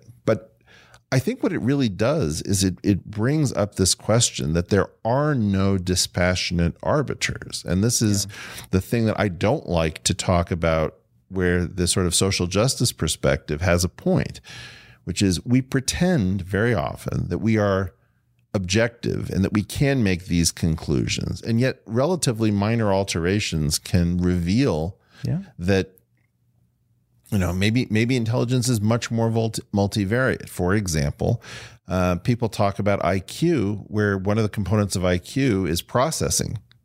And lots of people who i think of as being very very smart have terrible processing scores if they have what are called learning differences.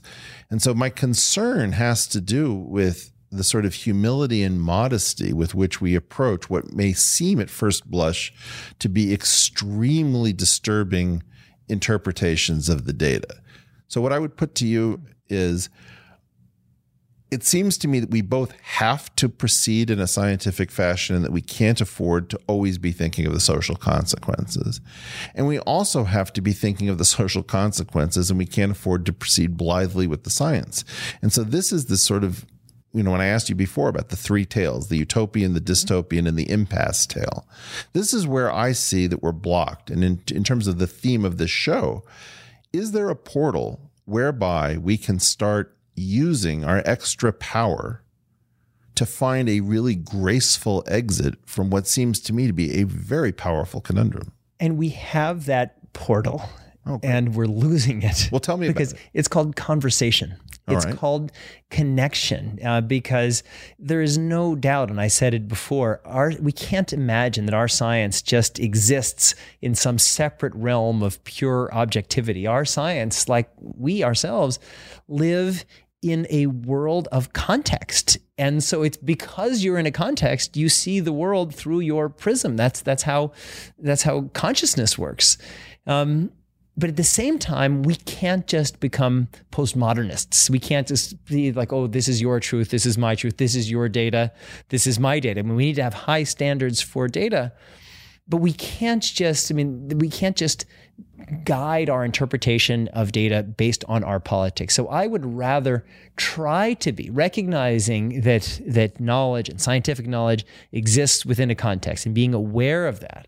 But I would try to be as honest as we can about the data. And that was something where I felt um, where um, Ezra and Sam kind of got confused. Because when you're making a, cl- a classification like Charles Murray did, like white people versus black people, what is a white person? What's a black person? There's more diversity in Africa than there is in the whole rest of the world. So just that somebody, just by appearance, is black, it kind of doesn't tell you anything. Well, but, but, but let me come. I mean, Yeah. this is why this is so Yeah. fun and so Yeah. horrible. Um, let's. I want to. I want to devise um, an experimental setup that I think would be highly educational. It would elucidate a lot. I'm not sure if it's ethical, so let me propose it. you.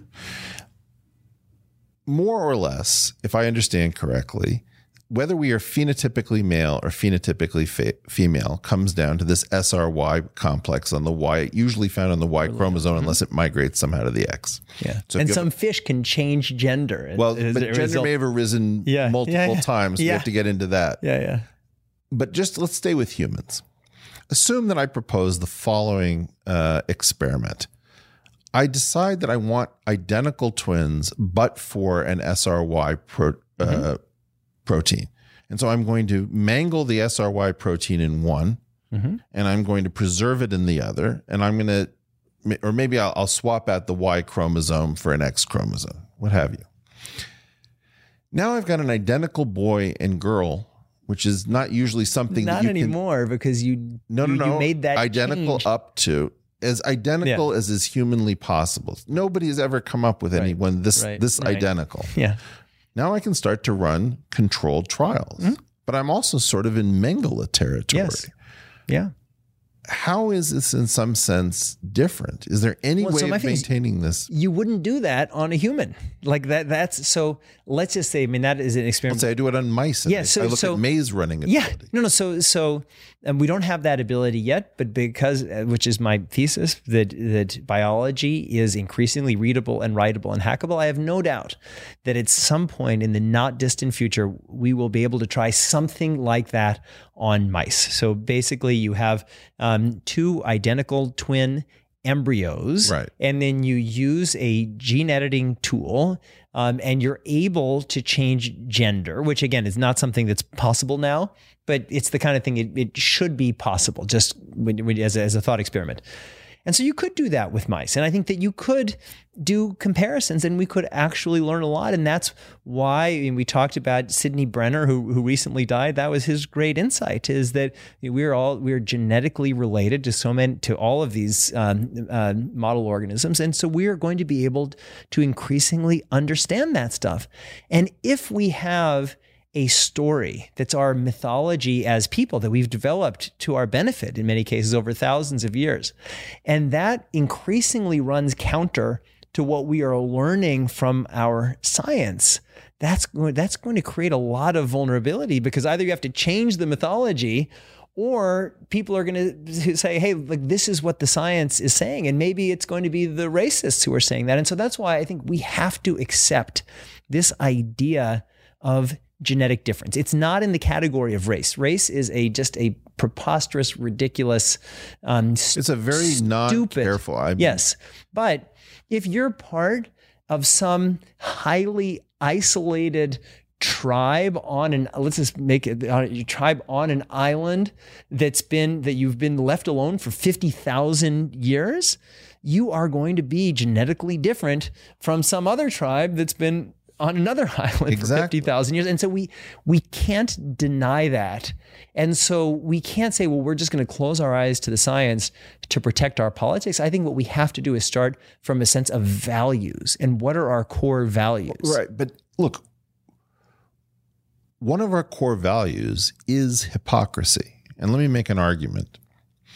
You're familiar with uh, the Ginger Rogers principle in male female relations? no Ginger Rogers principle says that Ginger Rogers could do everything that Fred Astaire could do except backwards and in high heels. right? So that's that's a, a a belief that in some sense women are as good or better than men. which i believe You do?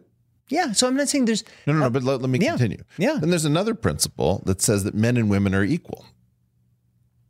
There's no way to get mathematical distributions to work out so that their means are equivalent, but one in some sense majorizes the other in every known trait.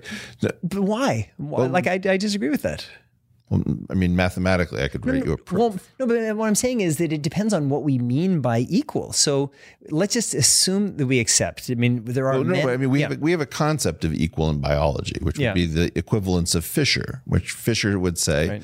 that. It, you know, you, you you beautifully pointed out that geographically separated populations can have extraordinarily different traits, and there's nothing in biology that keeps those things together, including intelligence. However, the males and the females in each of those populations, at a mathematical level, represent an expected value strategy that is equivalent by Fisher's reasoning. Now, that means that in a weird way, male female relations are much better off than relations between separated groups. There is something tying males and females in a breeding population to each other, and that is common expected value. The distributions don't have to be the same. I, I agree with that, but but it's your use of the word equality. So yes, Expected return. Yeah. So so yes, like if you you know if you have a penis and the other person has a vagina, that's like that's chocolate and, and peanut butter, and you're able to have a kid. And if your goal is to have a kid, that's like that's a pretty fair Well, trade. Yeah, I, I, I, think that doesn't. I mean, the reason that I'm I'm I'm throwing Yeah, it back is sure. you're, you're talking about the most interesting stuff Yeah, in the world. sure. Uh, arguably, what's happened, and this is an argument um, that I first heard actually from my wife, where she said, "You're not getting it, Eric." Fisherian equivalence works at the level of fitness, Mm-hmm. but what really happened was that um, cognitive work got wildly fulfilling recently. And we've been a long time since we've had, let's say, a war that required universal conscription in the in the US. Ergo, it's gotten much, much better to be male very recently. And it has stayed about the same in many ways to be female. That if what you're doing is raising children, for which women may be very much better adapted because maternity is certain and paternity is not, as you know, then you have a very strange situation in which many people may say, Thank you very much, but I'm not interested in Fisherian equivalence. What I really want to know is who gets the corner offices. And then we have to have a different discussion. So I, I, the concern that I have is, is that I actually don't believe us. I think that we're actually up against an incredibly interesting conundrum where the science that must that must continue and our social constructs which we also feel must continue have really reached a fork in the road and that very few of us are able to actually say you know what this is where something interesting happens because it's going to break and it's going to break hard But I don't think it, it, it has to break because, like I said, there's there's who knows what equivalence means, who knows what equality means. These are things that happen in a context that's always changing, and all of the pieces are in many ways in conversation with each other. So just using what you said, so cognitive work, a certain type of cognitive work, and let's just make it easy. Let's just assume that the that for the second half of the 21st century, let's just say that everybody that the only way to make a lot of money was to play chess just Okay. to, to connect and so like that's the thing and, and so the the more the closer you got to being a grandmaster the more wealth that you had Right. and so then in that model you would say well men have an advantage if what i said earlier is true which i which i believe it to be um, so then you would say, all right, so the value of men at this grandmaster level is actually going up because the world is now entirely organized around chess. And if my thesis is correct, men are more optimized. But in fact, the world isn't organized around chess. There are like so there are infinite number, massive uh, number of different stories that are are happening in our complex societies.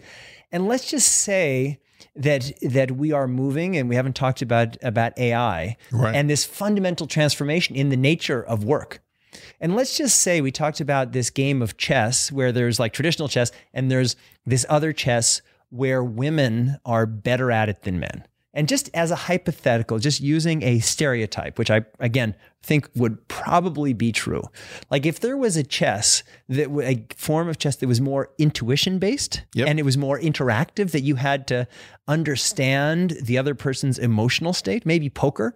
Um, I could easily say, well, I could imagine where 99% of the grandmasters in that thing would be women. And in this world of AI, where AI is, again, to use the example of chess, AI Sure. is going to play chess better than our grandmasters.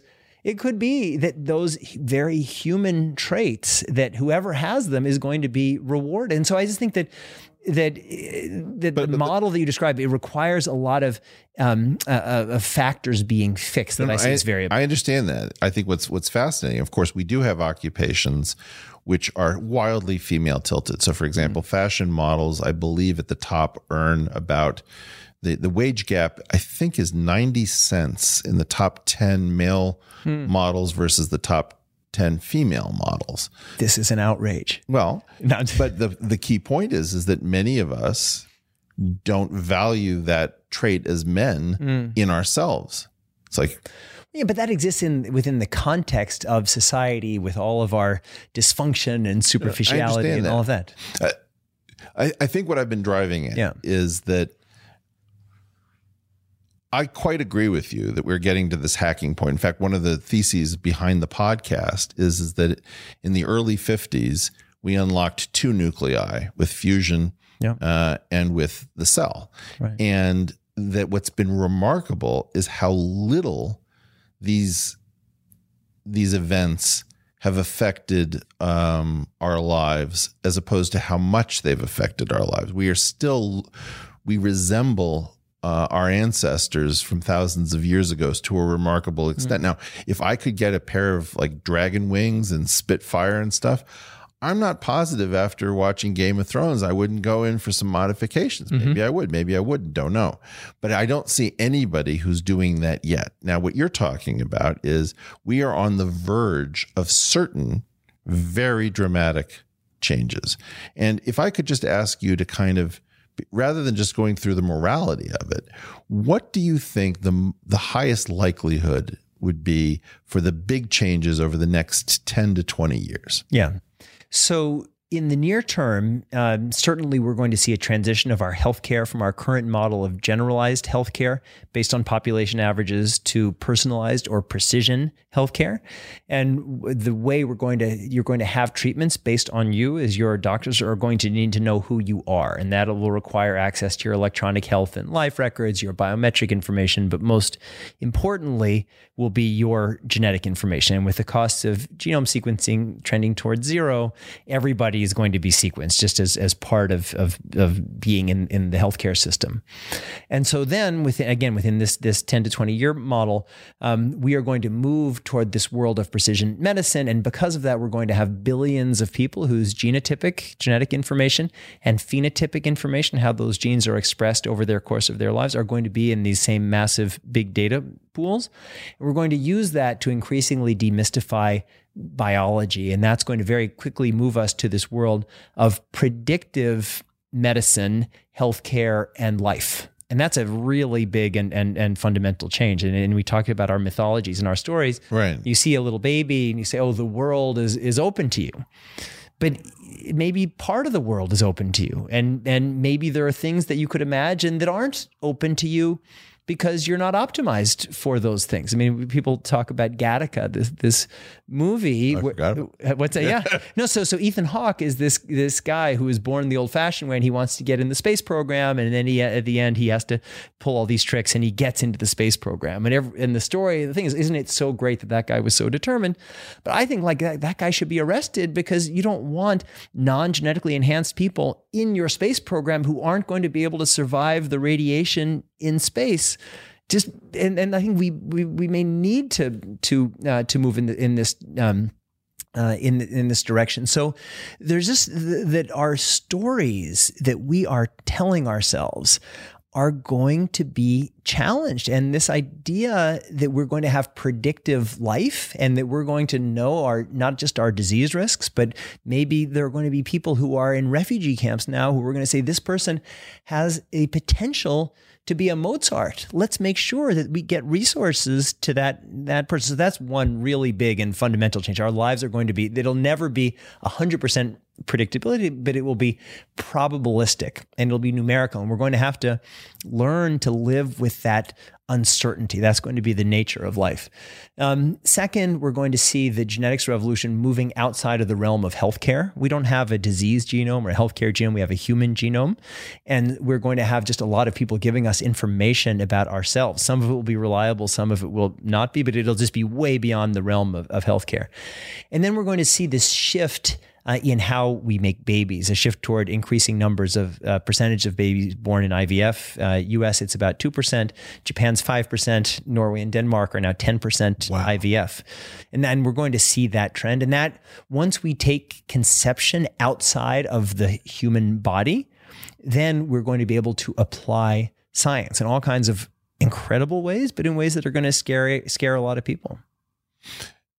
Is there anything that you in particular are terrified of? Yeah. Oh my God. So I'm afraid that that we're going to make decisions about the future of our species based on what feel like eternal truths, but in fact are transient fashions. Say more. So, so like right now, you ask most people, people would say, well, I want a kind of a, a, a child with low disease risk, optimized to live a long time, maybe high IQ, maybe tall. Like these are all perfectly fine things that, that people who have those traits now actually are, are thriving. But diversity isn't just some kind of nice to have thing in our in our species. It's it's the sole survival strategy of our species or of, of any species. And so we are, this thing, as I mentioned before, this diversity that's just happened to us for four billion years, we're going to have to choose it. We're going to have to identify what we mean by diversity and celebrate it. And I think that's really, I mean, this is like there are existential level risks. It's not just with if we make our species less less diverse. Um, but now individual actors. I mean, that was what I talked in the beginning about Dick Clarke and terrorism. And the kind of whole point of terrorism was that individuals now had the capacity to wreak a level of havoc that previously could only be wreaked by states. Now we're in the age of DIY bio and, and biohacking. I was speaking in New York at the World Science Festival about a month ago alongside Jennifer Doudna. And Jennifer mm-hmm. is the co inventor of the CRISPR Cas9 system. And what I said, a little bit tongue in cheek, is that if you invent the CRISPR Cas9 system, like like Jennifer, actually, she's on my left, like Jennifer uh, did, um, you will almost certainly win the Nobel Prize. But if you apply CRISPR to edit a genome, you just get an A in your high school biology class. And afterwards, this woman came down and said, Hey, didn't want to interrupt you in your talk, but I am a high school biology teacher. If you apply CRISPR in my class, you just get a B.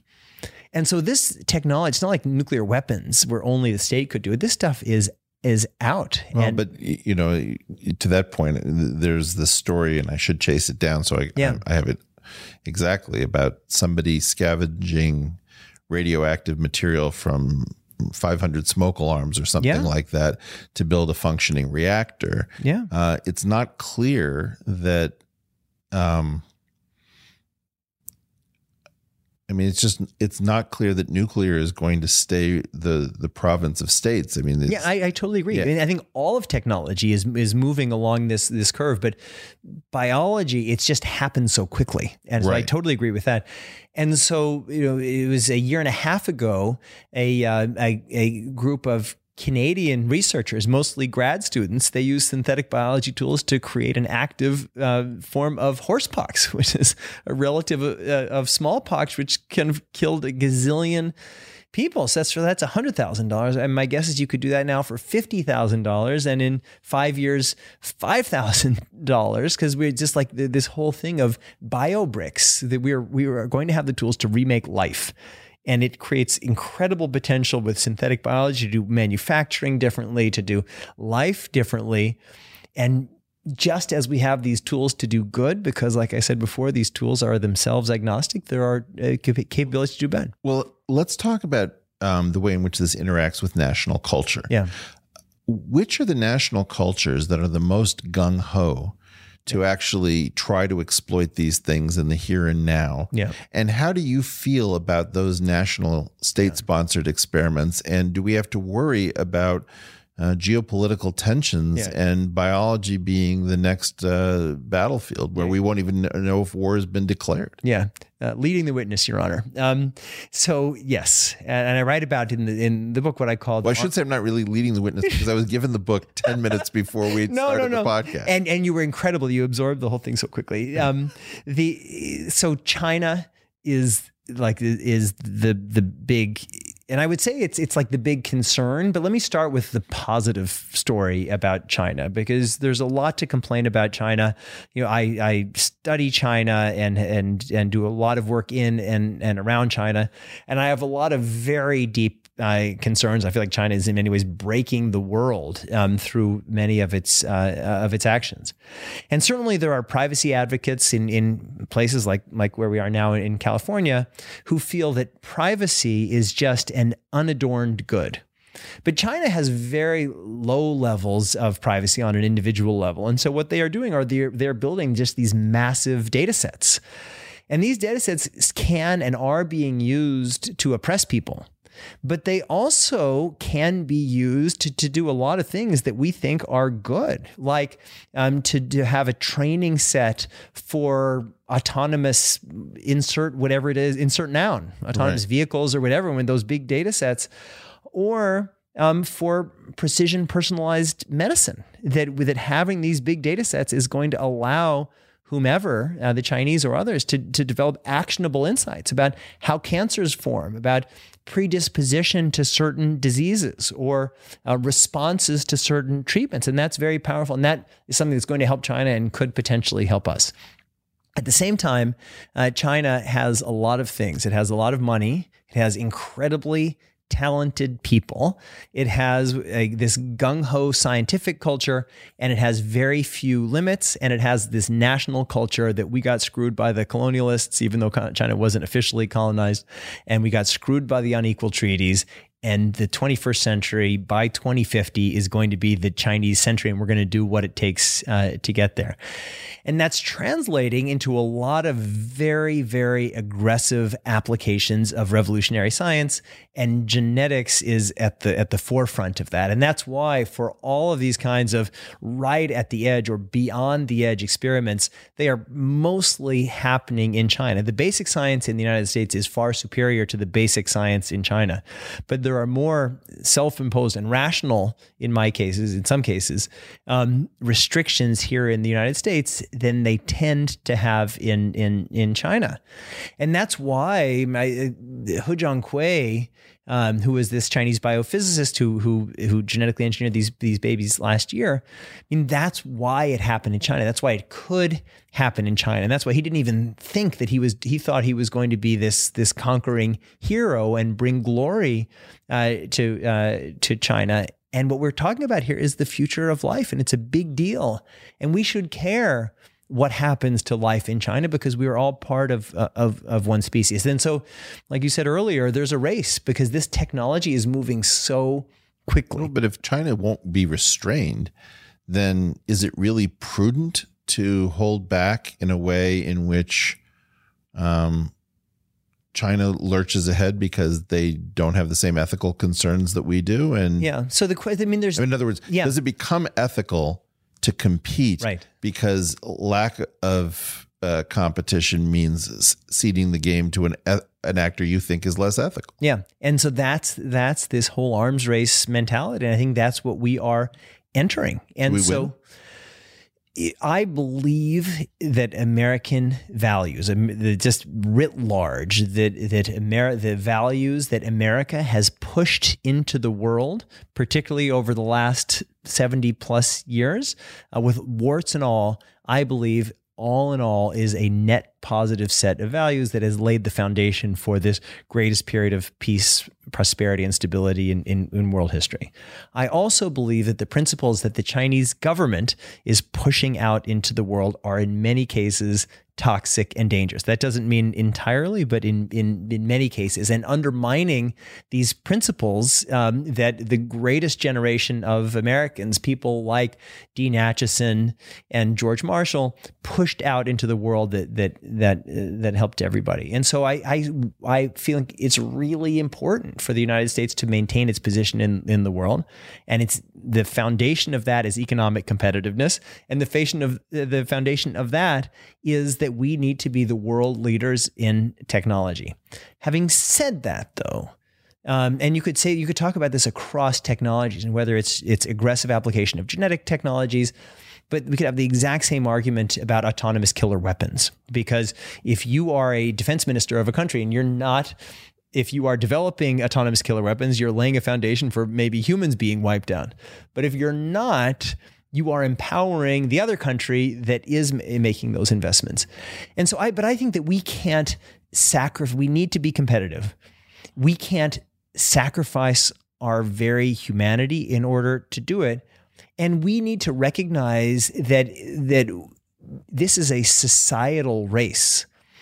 And so it's not necessarily so, and I don't believe it's so. Like the, the first country to have the first genetically engineered human wins the race, or the country with the least privacy wins the race. The country that figures out how to use the resources of the society as a whole to realize its objectives, whatever those are, that's the country that's going to win the race. And so that that requires certain kinds of trade-offs. But we should be, and that's certainly I'm doing this work in in Geneva um, and elsewhere, and, and, trying to work with uh, with members of Congress on this. We should be saying we need to have international standards. And we've had international standards for things like chemical and biological weapons, for even uh, nuclear weapons, even for climate change imperfectly. And we have to be working in that direction. Well, are we up for a biological non proliferation treaty? Yeah, I wrote, it's funny, I, I, mentioned the article that I wrote many years ago that Brad Sherman read. And that was what I, I talked about. And I talked about using the model of the nuclear non proliferation treaty. But the thing that changed has changed since then. No, I hadn't thought about it, but yeah. just a different nuclear nucleus. Yeah, yeah, it's true. Um, the thing that's changed since then is this technology has become so distributed that in the in the NPT, the Nuclear Nonproliferation tr- uh, Treaty, you get technology for restraint. That's kind of the trade off for people in, in, in the world. And right now, um, this technology is really accessible. But what I believe we need to do is to have um, uh, every country needs to have uh, reasonable national regulations, which are in those countries' interests. I mean, the United Kingdom is is probably, in my view, the best regulated country in the world in these uh, in these areas. It's also extremely advanced in its science, and those things are connected. I mean, there's a level of confidence, there's a level of public support and public resource for these for these kinds of investments that come at that at that in, in intersection. Um, but yes, we we could have and and maybe even will have a genetic arms race because we have differences within and between societies. People are doing willing to do all kinds of crazy things, like like these dumb people who paid the the soccer coach at Yale when when it would just been smarter just to to pay the uh, the um, to build a building for the same money. So it's just like I'm against this dumb corruption. Um, so people will do anything to advance their kids' interests, and if if selecting embryos with higher IQs is one of those things, I think a lot of people are going to do it. But we are social animals and we there, it's not that there are no examples of norms constraining our behaviors we have lots of examples of that well, we do, but I don't know.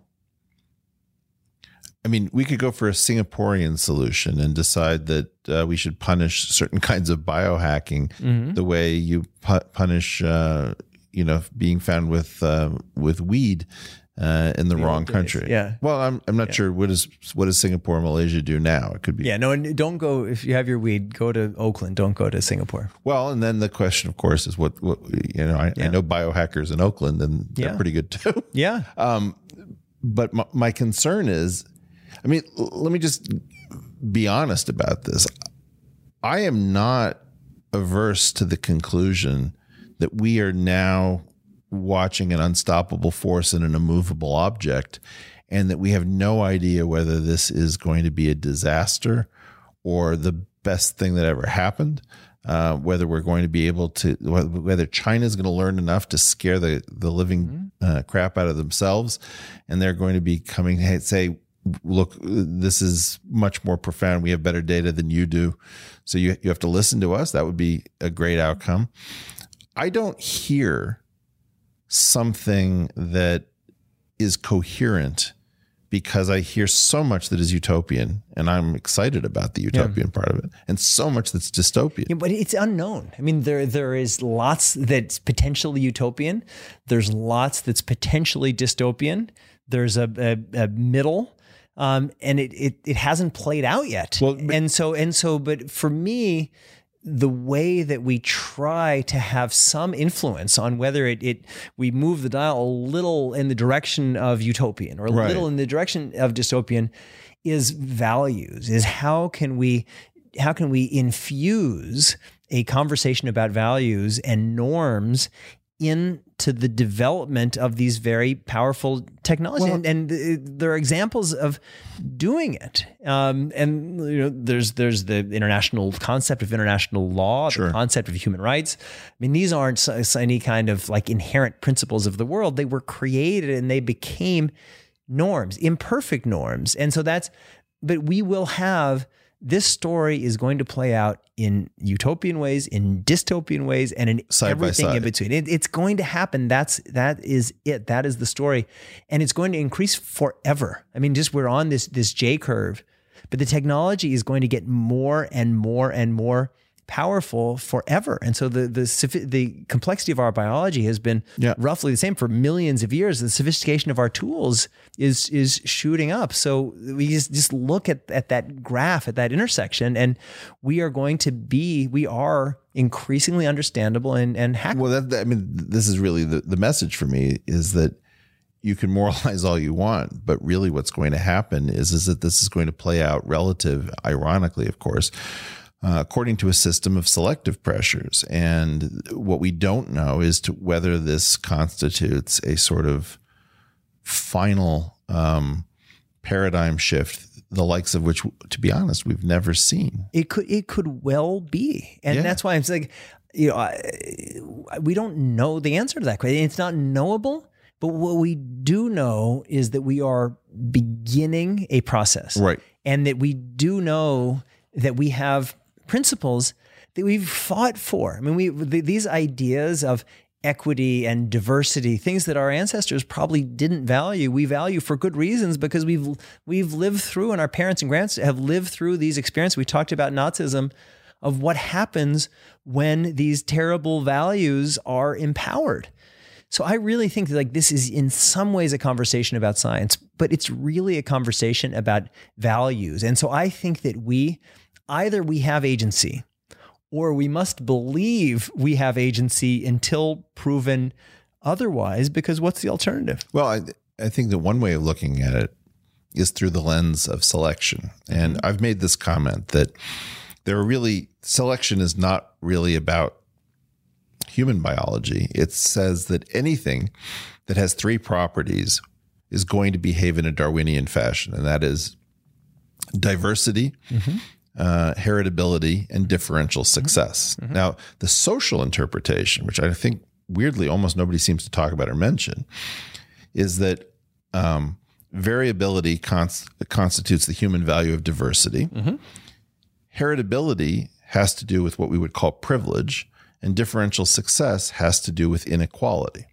And so the the the really maddening thing about biology and the reason that it ends up in the crosshairs of social justice is that you take this cherished value of diversity, you subject it to privilege, and it produces inequality. And then you take that as the feedback into the system and, and just loop it. Yeah. Now, the one thing that you're talking about is destroying heritability. In effect, you're giving somebody the, who is not um, blessed with the genetics that they might want, uh, genetics that might be borrowed from somewhere else. And I wouldn't say destroying, uh, it's morphing. That you have a certain kind of heritability, you're adding a new kind of of a, a, new aspect of heritability. Well, you could call it facultative heritability Yeah, rather yeah. than obligate Yes, heritability. yes. And so that is the, that is the design and designer, Yeah, right? yes. And so in that system, you are effectively breaking something very in a very strong way. Now, it, it was always the case that we learned how to breed, let's say, canines and create very exotic breeds. But we we are that. I mean, Well, our we are- whole species. That I mean, our. Well, that was the point about dinner in the emerge- movie. Yes, emerges from that thing. That is how evolution works, and that's that's why the title of the book is "Hacking Darwin." We are we're hacking that process, and it it just has such profound I absolutely agree. implications. And that's I started talking about Dick Clarke as the Cassandra. Like I feel that that it's like I'm tr- uh, what I'm trying to do is say, look, like, and you get it. This is the biggest issue that we are ever going to. This is an existential issue for our species. big decisions are being made and most people don't even know they're being made. They don't even know what's happening. Well, this is this is a great segue to one of the last two topics I really want to Yeah. get to. That is, if we are going to try to figure out how to guide and steer our own future, yeah. do you see any prospect for tackling these very complicated issues, going from geopolitics to health to our own sense of our own identity, what have you, um, with the level of knowledge that our population currently has? Like, if they had to pass a test, Yeah. they probably couldn't pass a test to be minimally competent on some bill that might come up. Yeah. And yet, um, we have to vote on these things. Is there, what do we do here? Yeah. So we have a big problem. And um, on issues like science and certainly foreign affairs, um, we used to have in this country a, a more representative democracy. And that's why when I started out in my early career working in government, when I was in the White House, I had lots of friends who were Republicans, and we all agreed that America, that we had these responsibilities, which grew out of our experience, of our understanding of what happened before the Second World War and the world that was built after the Second World War. And now our our decision making process for foreign affairs, for all sorts of things, like including highly technical Right. trade agreements, has become democratized. So a bunch of people are making decisions about complex trade agreements, but like, oh, I just have a feeling that this is bad. Or people in Britain, I, I have a feeling that the EU um, is making my toast. This is a real thing. Is making my toast unevenly toasted. It's because somebody is regulating my toaster, and so big, the regular people are being making big decisions kind of like we're Switzerland. But unlike Switzerland that's actually educating its public really well, we're doing a, a terrible decision of that. So we have to we're moving towards a more democratic process. We have to do a much better job of educating our, our public. The good news for me um, is you know, I, I speak to a lot, to a lot of, of different groups, and I speak to, to, I do keynote speaks to big groups of doctors and scientists. A friend of mine is chairman of the board of the Hebrew Academy and the Solomon Schechter in Bergen County, New Jersey, and I went and I spoke to their seventh and eighth graders. And when I got to the point of just kind of laying out the basic axioms of Right. my argument, 50 hands went up because these kids, and granted they were they were mini Talmudic scholars, they were human and they understood what's at stake. So I think that there there's a technical underpinning to this conversation. But once people understand the basics, what we're talking about is something it's not technical. It's personal. This is about what it means to be a human being. And I think that we have to we have to bring people into the conversation. It's it's connected to the point that you made earlier. Like, wouldn't it be better just to fly under the radar and not agitate people? And I, I think people can take it. And even an example of this is the the um, uh, the debate about abortion in states like Alabama. Um, in most of these states, IVF is not being restricted Right. and and so like there's there's like play and then that's that's a cause for optimism people saying oh that's not you know that's not life that's just some stuff in in, in a dish because the the people in the evangelical and other communities are saying well we recognize there's this thing which they're calling the miracle of life and so we have to find a way to engage each other. We have to be better educated. I mean, this level of ignorance is dangerous for any democracy. And, and we see uh, populism, uninformed populism is just a massive threat because it's just the, you, you don't need much information and people can fly around to different views. So we have to engage people. I, I quite agree, although I would come back at you in a way that you may not like, which is that having spent a lot of time with leading biologists, I would say that I find that they suffer from a different problem, which is that this is so cool. This is so unbelievable. Yeah. unbelievably exciting. That the the selective pressure there is, let's just goddamn try this. Yeah. And I'm not positive. And then there's the geopolitical. I, I actually don't think there's a solution. I think this is going to develop somewhat haphazardly. And if we, even if we think we can control it and come up with good protocols around it, my sense of it is, is that it mostly it's been very hard to get to work at a deep level. But when it starts to really work, we're not going to be able to control it. We're not going to be able to control, but I think we have to start building the infrastructure that is better than it otherwise might be. I talked about about the United Kingdom. Like there are models that every country can have. We have to start building an international framework, climate change, you could say, well, it's a bad example because we haven't succeeded. Right. It's a good example because we've at least built some infrastructure that if that if and when, probably when things get a lot worse, we'll at least Yeah, have we need- done that work. And we haven't even we haven't even laid that foundation. we need near area. death experiences in order to animate us, unless Yeah. our storytellers Yes, hint, that's- hint, hint. Yes. And that's the essence of everything. Because if we wait till the near death experience, so many big decisions will have already been made that it's going to be really impossible to go backwards. And so now, when nobody's paying attention, is when the hard work needs to be done. That's what I'm trying to. I would to love it if you would write two stories which had a fork and one of them went to some unbelievable place and the other Mm. went to some horrible place so that people could see that maybe um, Yeah. how this would play out. Let me ask you my last set of Sure. questions. Sometimes people call cancer a disease, and I'm very reluctant to call cancer Mm-hmm. a disease. And it has to do with the fact that cancer is strangely sort of a, a problem of immortality, where a cell line decides it wants to Exactly. live forever. I know that's the bad live forever. Yeah, it's the bad. Well, but there's sort of two ways to die as an as an organism. One way to die is through a memory leak. That is a runaway process that keeps consuming more and more of the resources. And you know, it's like somebody tells you to divide one by three. Uh, until you come to the end of the decimal, you'll you'll you'll take up all of the resources of the computer if you don't set a recursion limit. Right. right? And if the recursion limit is the Hayflick limit, let's say with the number of times a cell can divide, then you have a situation where do you wish to die from your recursion limit, which will introduce imprecision into a floating point calculation, or do you wish to to die from trying to compute it perfectly and it's a fool's errand? Um, in such a circumstance, uh, is if these are fundamental trade-offs that nature has never been able to really figure out. We don't have truly immortal species that can live forever with mm-hmm. any kind of state or structure, which is what we what our minds are. All of our memories are a buildup of state.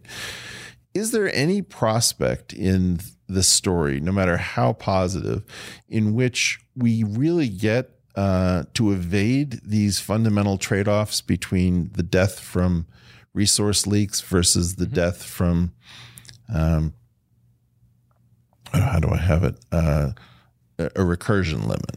Yeah. So I'll start at the end and then I'll go backwards. We're all going to die of something. And even if let's just Even say- if it's just insult. Well, even if let's just say we crack the code and you can live forever, then this the law of probabilities are going to is going to get you like some wayward pigeon is going to smash through your head. Just, just the um, But that's what I meant by yeah, insult. yeah, yeah. yeah. Um, so, and again, it's all about perspective Uh, because you talked about cancer cells being immortal. We have immortality. It's just the we is the cancer cells, and we don't, we don't identify as the cancer cells. We identify as the host organism in which the the cancer. Well, our lineage is immortal. Yes, yes. So the question of I have a chapter in in the book on the science of human life extension. I absolutely believe that we are going to continue to be able to push the limits of not just average health span but extreme health span. The longest, you know, the longest lived um, person on record is not 122? Methuselah. It's 122. Jeanne Calment in in Arles in France. Um, and so I think we're going to be able to go beyond average health span, and that's in, in the, the blue zones that Dan Buettner and others uh, talk about, and individual lifespan. And the reason why I believe that is just we look at the variability of biology. We have these some closely related animals like mice and naked mole rats or hard clams and quahog clams, and there, there are lots of examples where one lives a short time and one lives a, lo- a much longer time. And there are there we will find and are finding there, there, there are these knobs that can in some ways be turned, and we're starting to explore that through either lifestyle things like calorie restrictions or drugs like metformin and rapamycin and the NAD plus boosters that are kind of mimicking that that experience. So I, I think that we will. It's not going to be one magic thing, um, but we're never going to get to to immortality just because parts wear out. The only kind of, you know, I was I was about two months ago. I was in Kyoto, and I went to the the visited uh, Hiroshi Ishiguro, who's this incredible uh, humanoid roboticist, and he was saying um, that he thought the future of humanity is non biological And Hmm. you could say, well, if we have immortality, we'll just download our brains into some kind of immortal uh, Silicon beings. substrate. Yeah.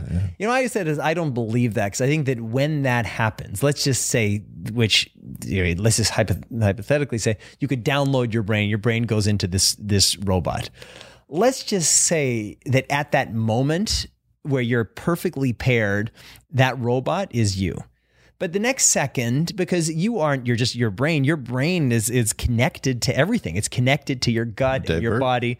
Like it's just that that's a different thing. It's like a, a it's a, a derivative of you. So you know, we're not going to live forever, but the science of human life extension is real, and they're all. It's, it's coming back to this point of, of biohacks, and whether it's uh, these these blood uh, transfusions, the the parabiosis, and there's there's something there. Whether it's embryo selection, because we're going to understand that we are increasingly understand the genetics of longer health span whether it's mimicking the proteins that the people who have the genetics of health span, the, what their cells, what their genes would be doing. I mean, there are a lot of things. So we are, we've been doing it for a long time. We're going to continue to push the bounds of our mortality. Well, I've always found it, it funny that um, in our tradition, the Jewish tradition, that we ask that people should live to the age of Moses, which is 120, 120, and it's more or less the hard stop for human beings. You know, it's so funny in the Bible, and again, I write about this in the book. Um, they, they write about Methuselah, and he lives to like 969, and then he has a kid who's in the 900s, and all these guys live in the 900s. And then it's like a few chapters later, um, it says, but then I decided that the longest that anyone can live uh, is 120. 120. Just like, don't get any ideas. Well, the funny part I was going to bring this up is that uh, I think Hydra have immortal and non-immortal. Yeah. It's, a, it's a model species with with immortal and non-immortal. Yeah, and I write in my last novel, Eternal Sonata. That's this the That's the secret thing? of, of of immortality. Well, one of them is sexual and one of them is asexually reproducing, and the immortal one is the asexual. Asexual, so. I always go back to Gershwin's line, which is Methuselah lived nine hundred years, but who calls that living when no gal would give in to no man what nine hundred years? That, in essence, an asexual life is not a life worth living. You know who knows? knows? like we are hacking life like we have this world that we have known and we just it's hard for us to imagine our evolutionary journey because our personal experience is so stuck in this form but we have been asexual in our past like when we were bacteria Right. we, we, we, we you know our, our our sexual reproduction is only hundreds of Well, our millions. mitochondria are effectively the part of us that's Yeah. asexually reproducing. Yeah, no, but but I mean, most sexual reproduction is only about 600 million Yeah. years old. So we- we've been around for 3.2 billion years. Yeah. So we've been a lot of different things. We could be a lot of different things. We are not at the end point of our evolutionary journey, and there are these these these quote unquote traditional evolutionary drivers. And now we're introducing a whole new set, as we've been discussing, of, of evolutionary drivers that are we don't understand where it's heading. Do you think there's a portal to a Cambrian explosion of different successors to humans? Yes, it must be. Right. Yeah, but I mean, it has to be. Well, I just wanted you to tease it Yes, out. no. That's really what you're talking yes, no, no. This is like this is like an.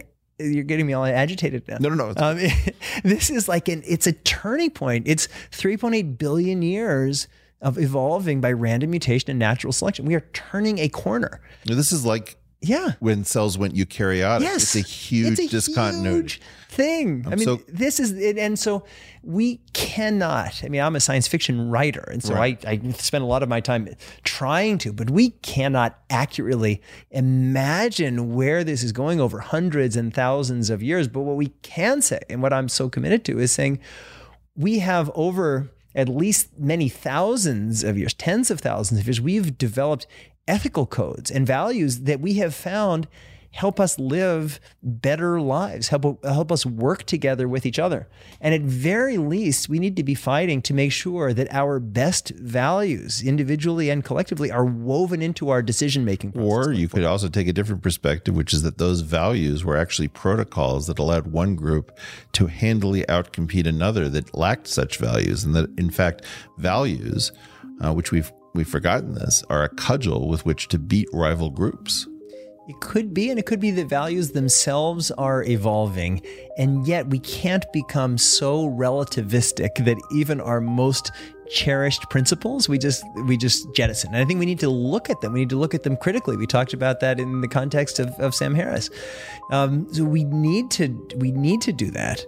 Um, but we can't just say, "Oh, now we're in." I mean, that's what the futurists did hundred years ago in in in, in Italy, and and and it, it, led to fascism. We we're coming from somewhere. We're coming from right. a culture. We're coming from you know thousands of years of struggling for values, and we need to think about them. We need to challenge them. But we need to recognize that these these technological challenges are new, but we've fought hard for these value systems, and we need to fight for them.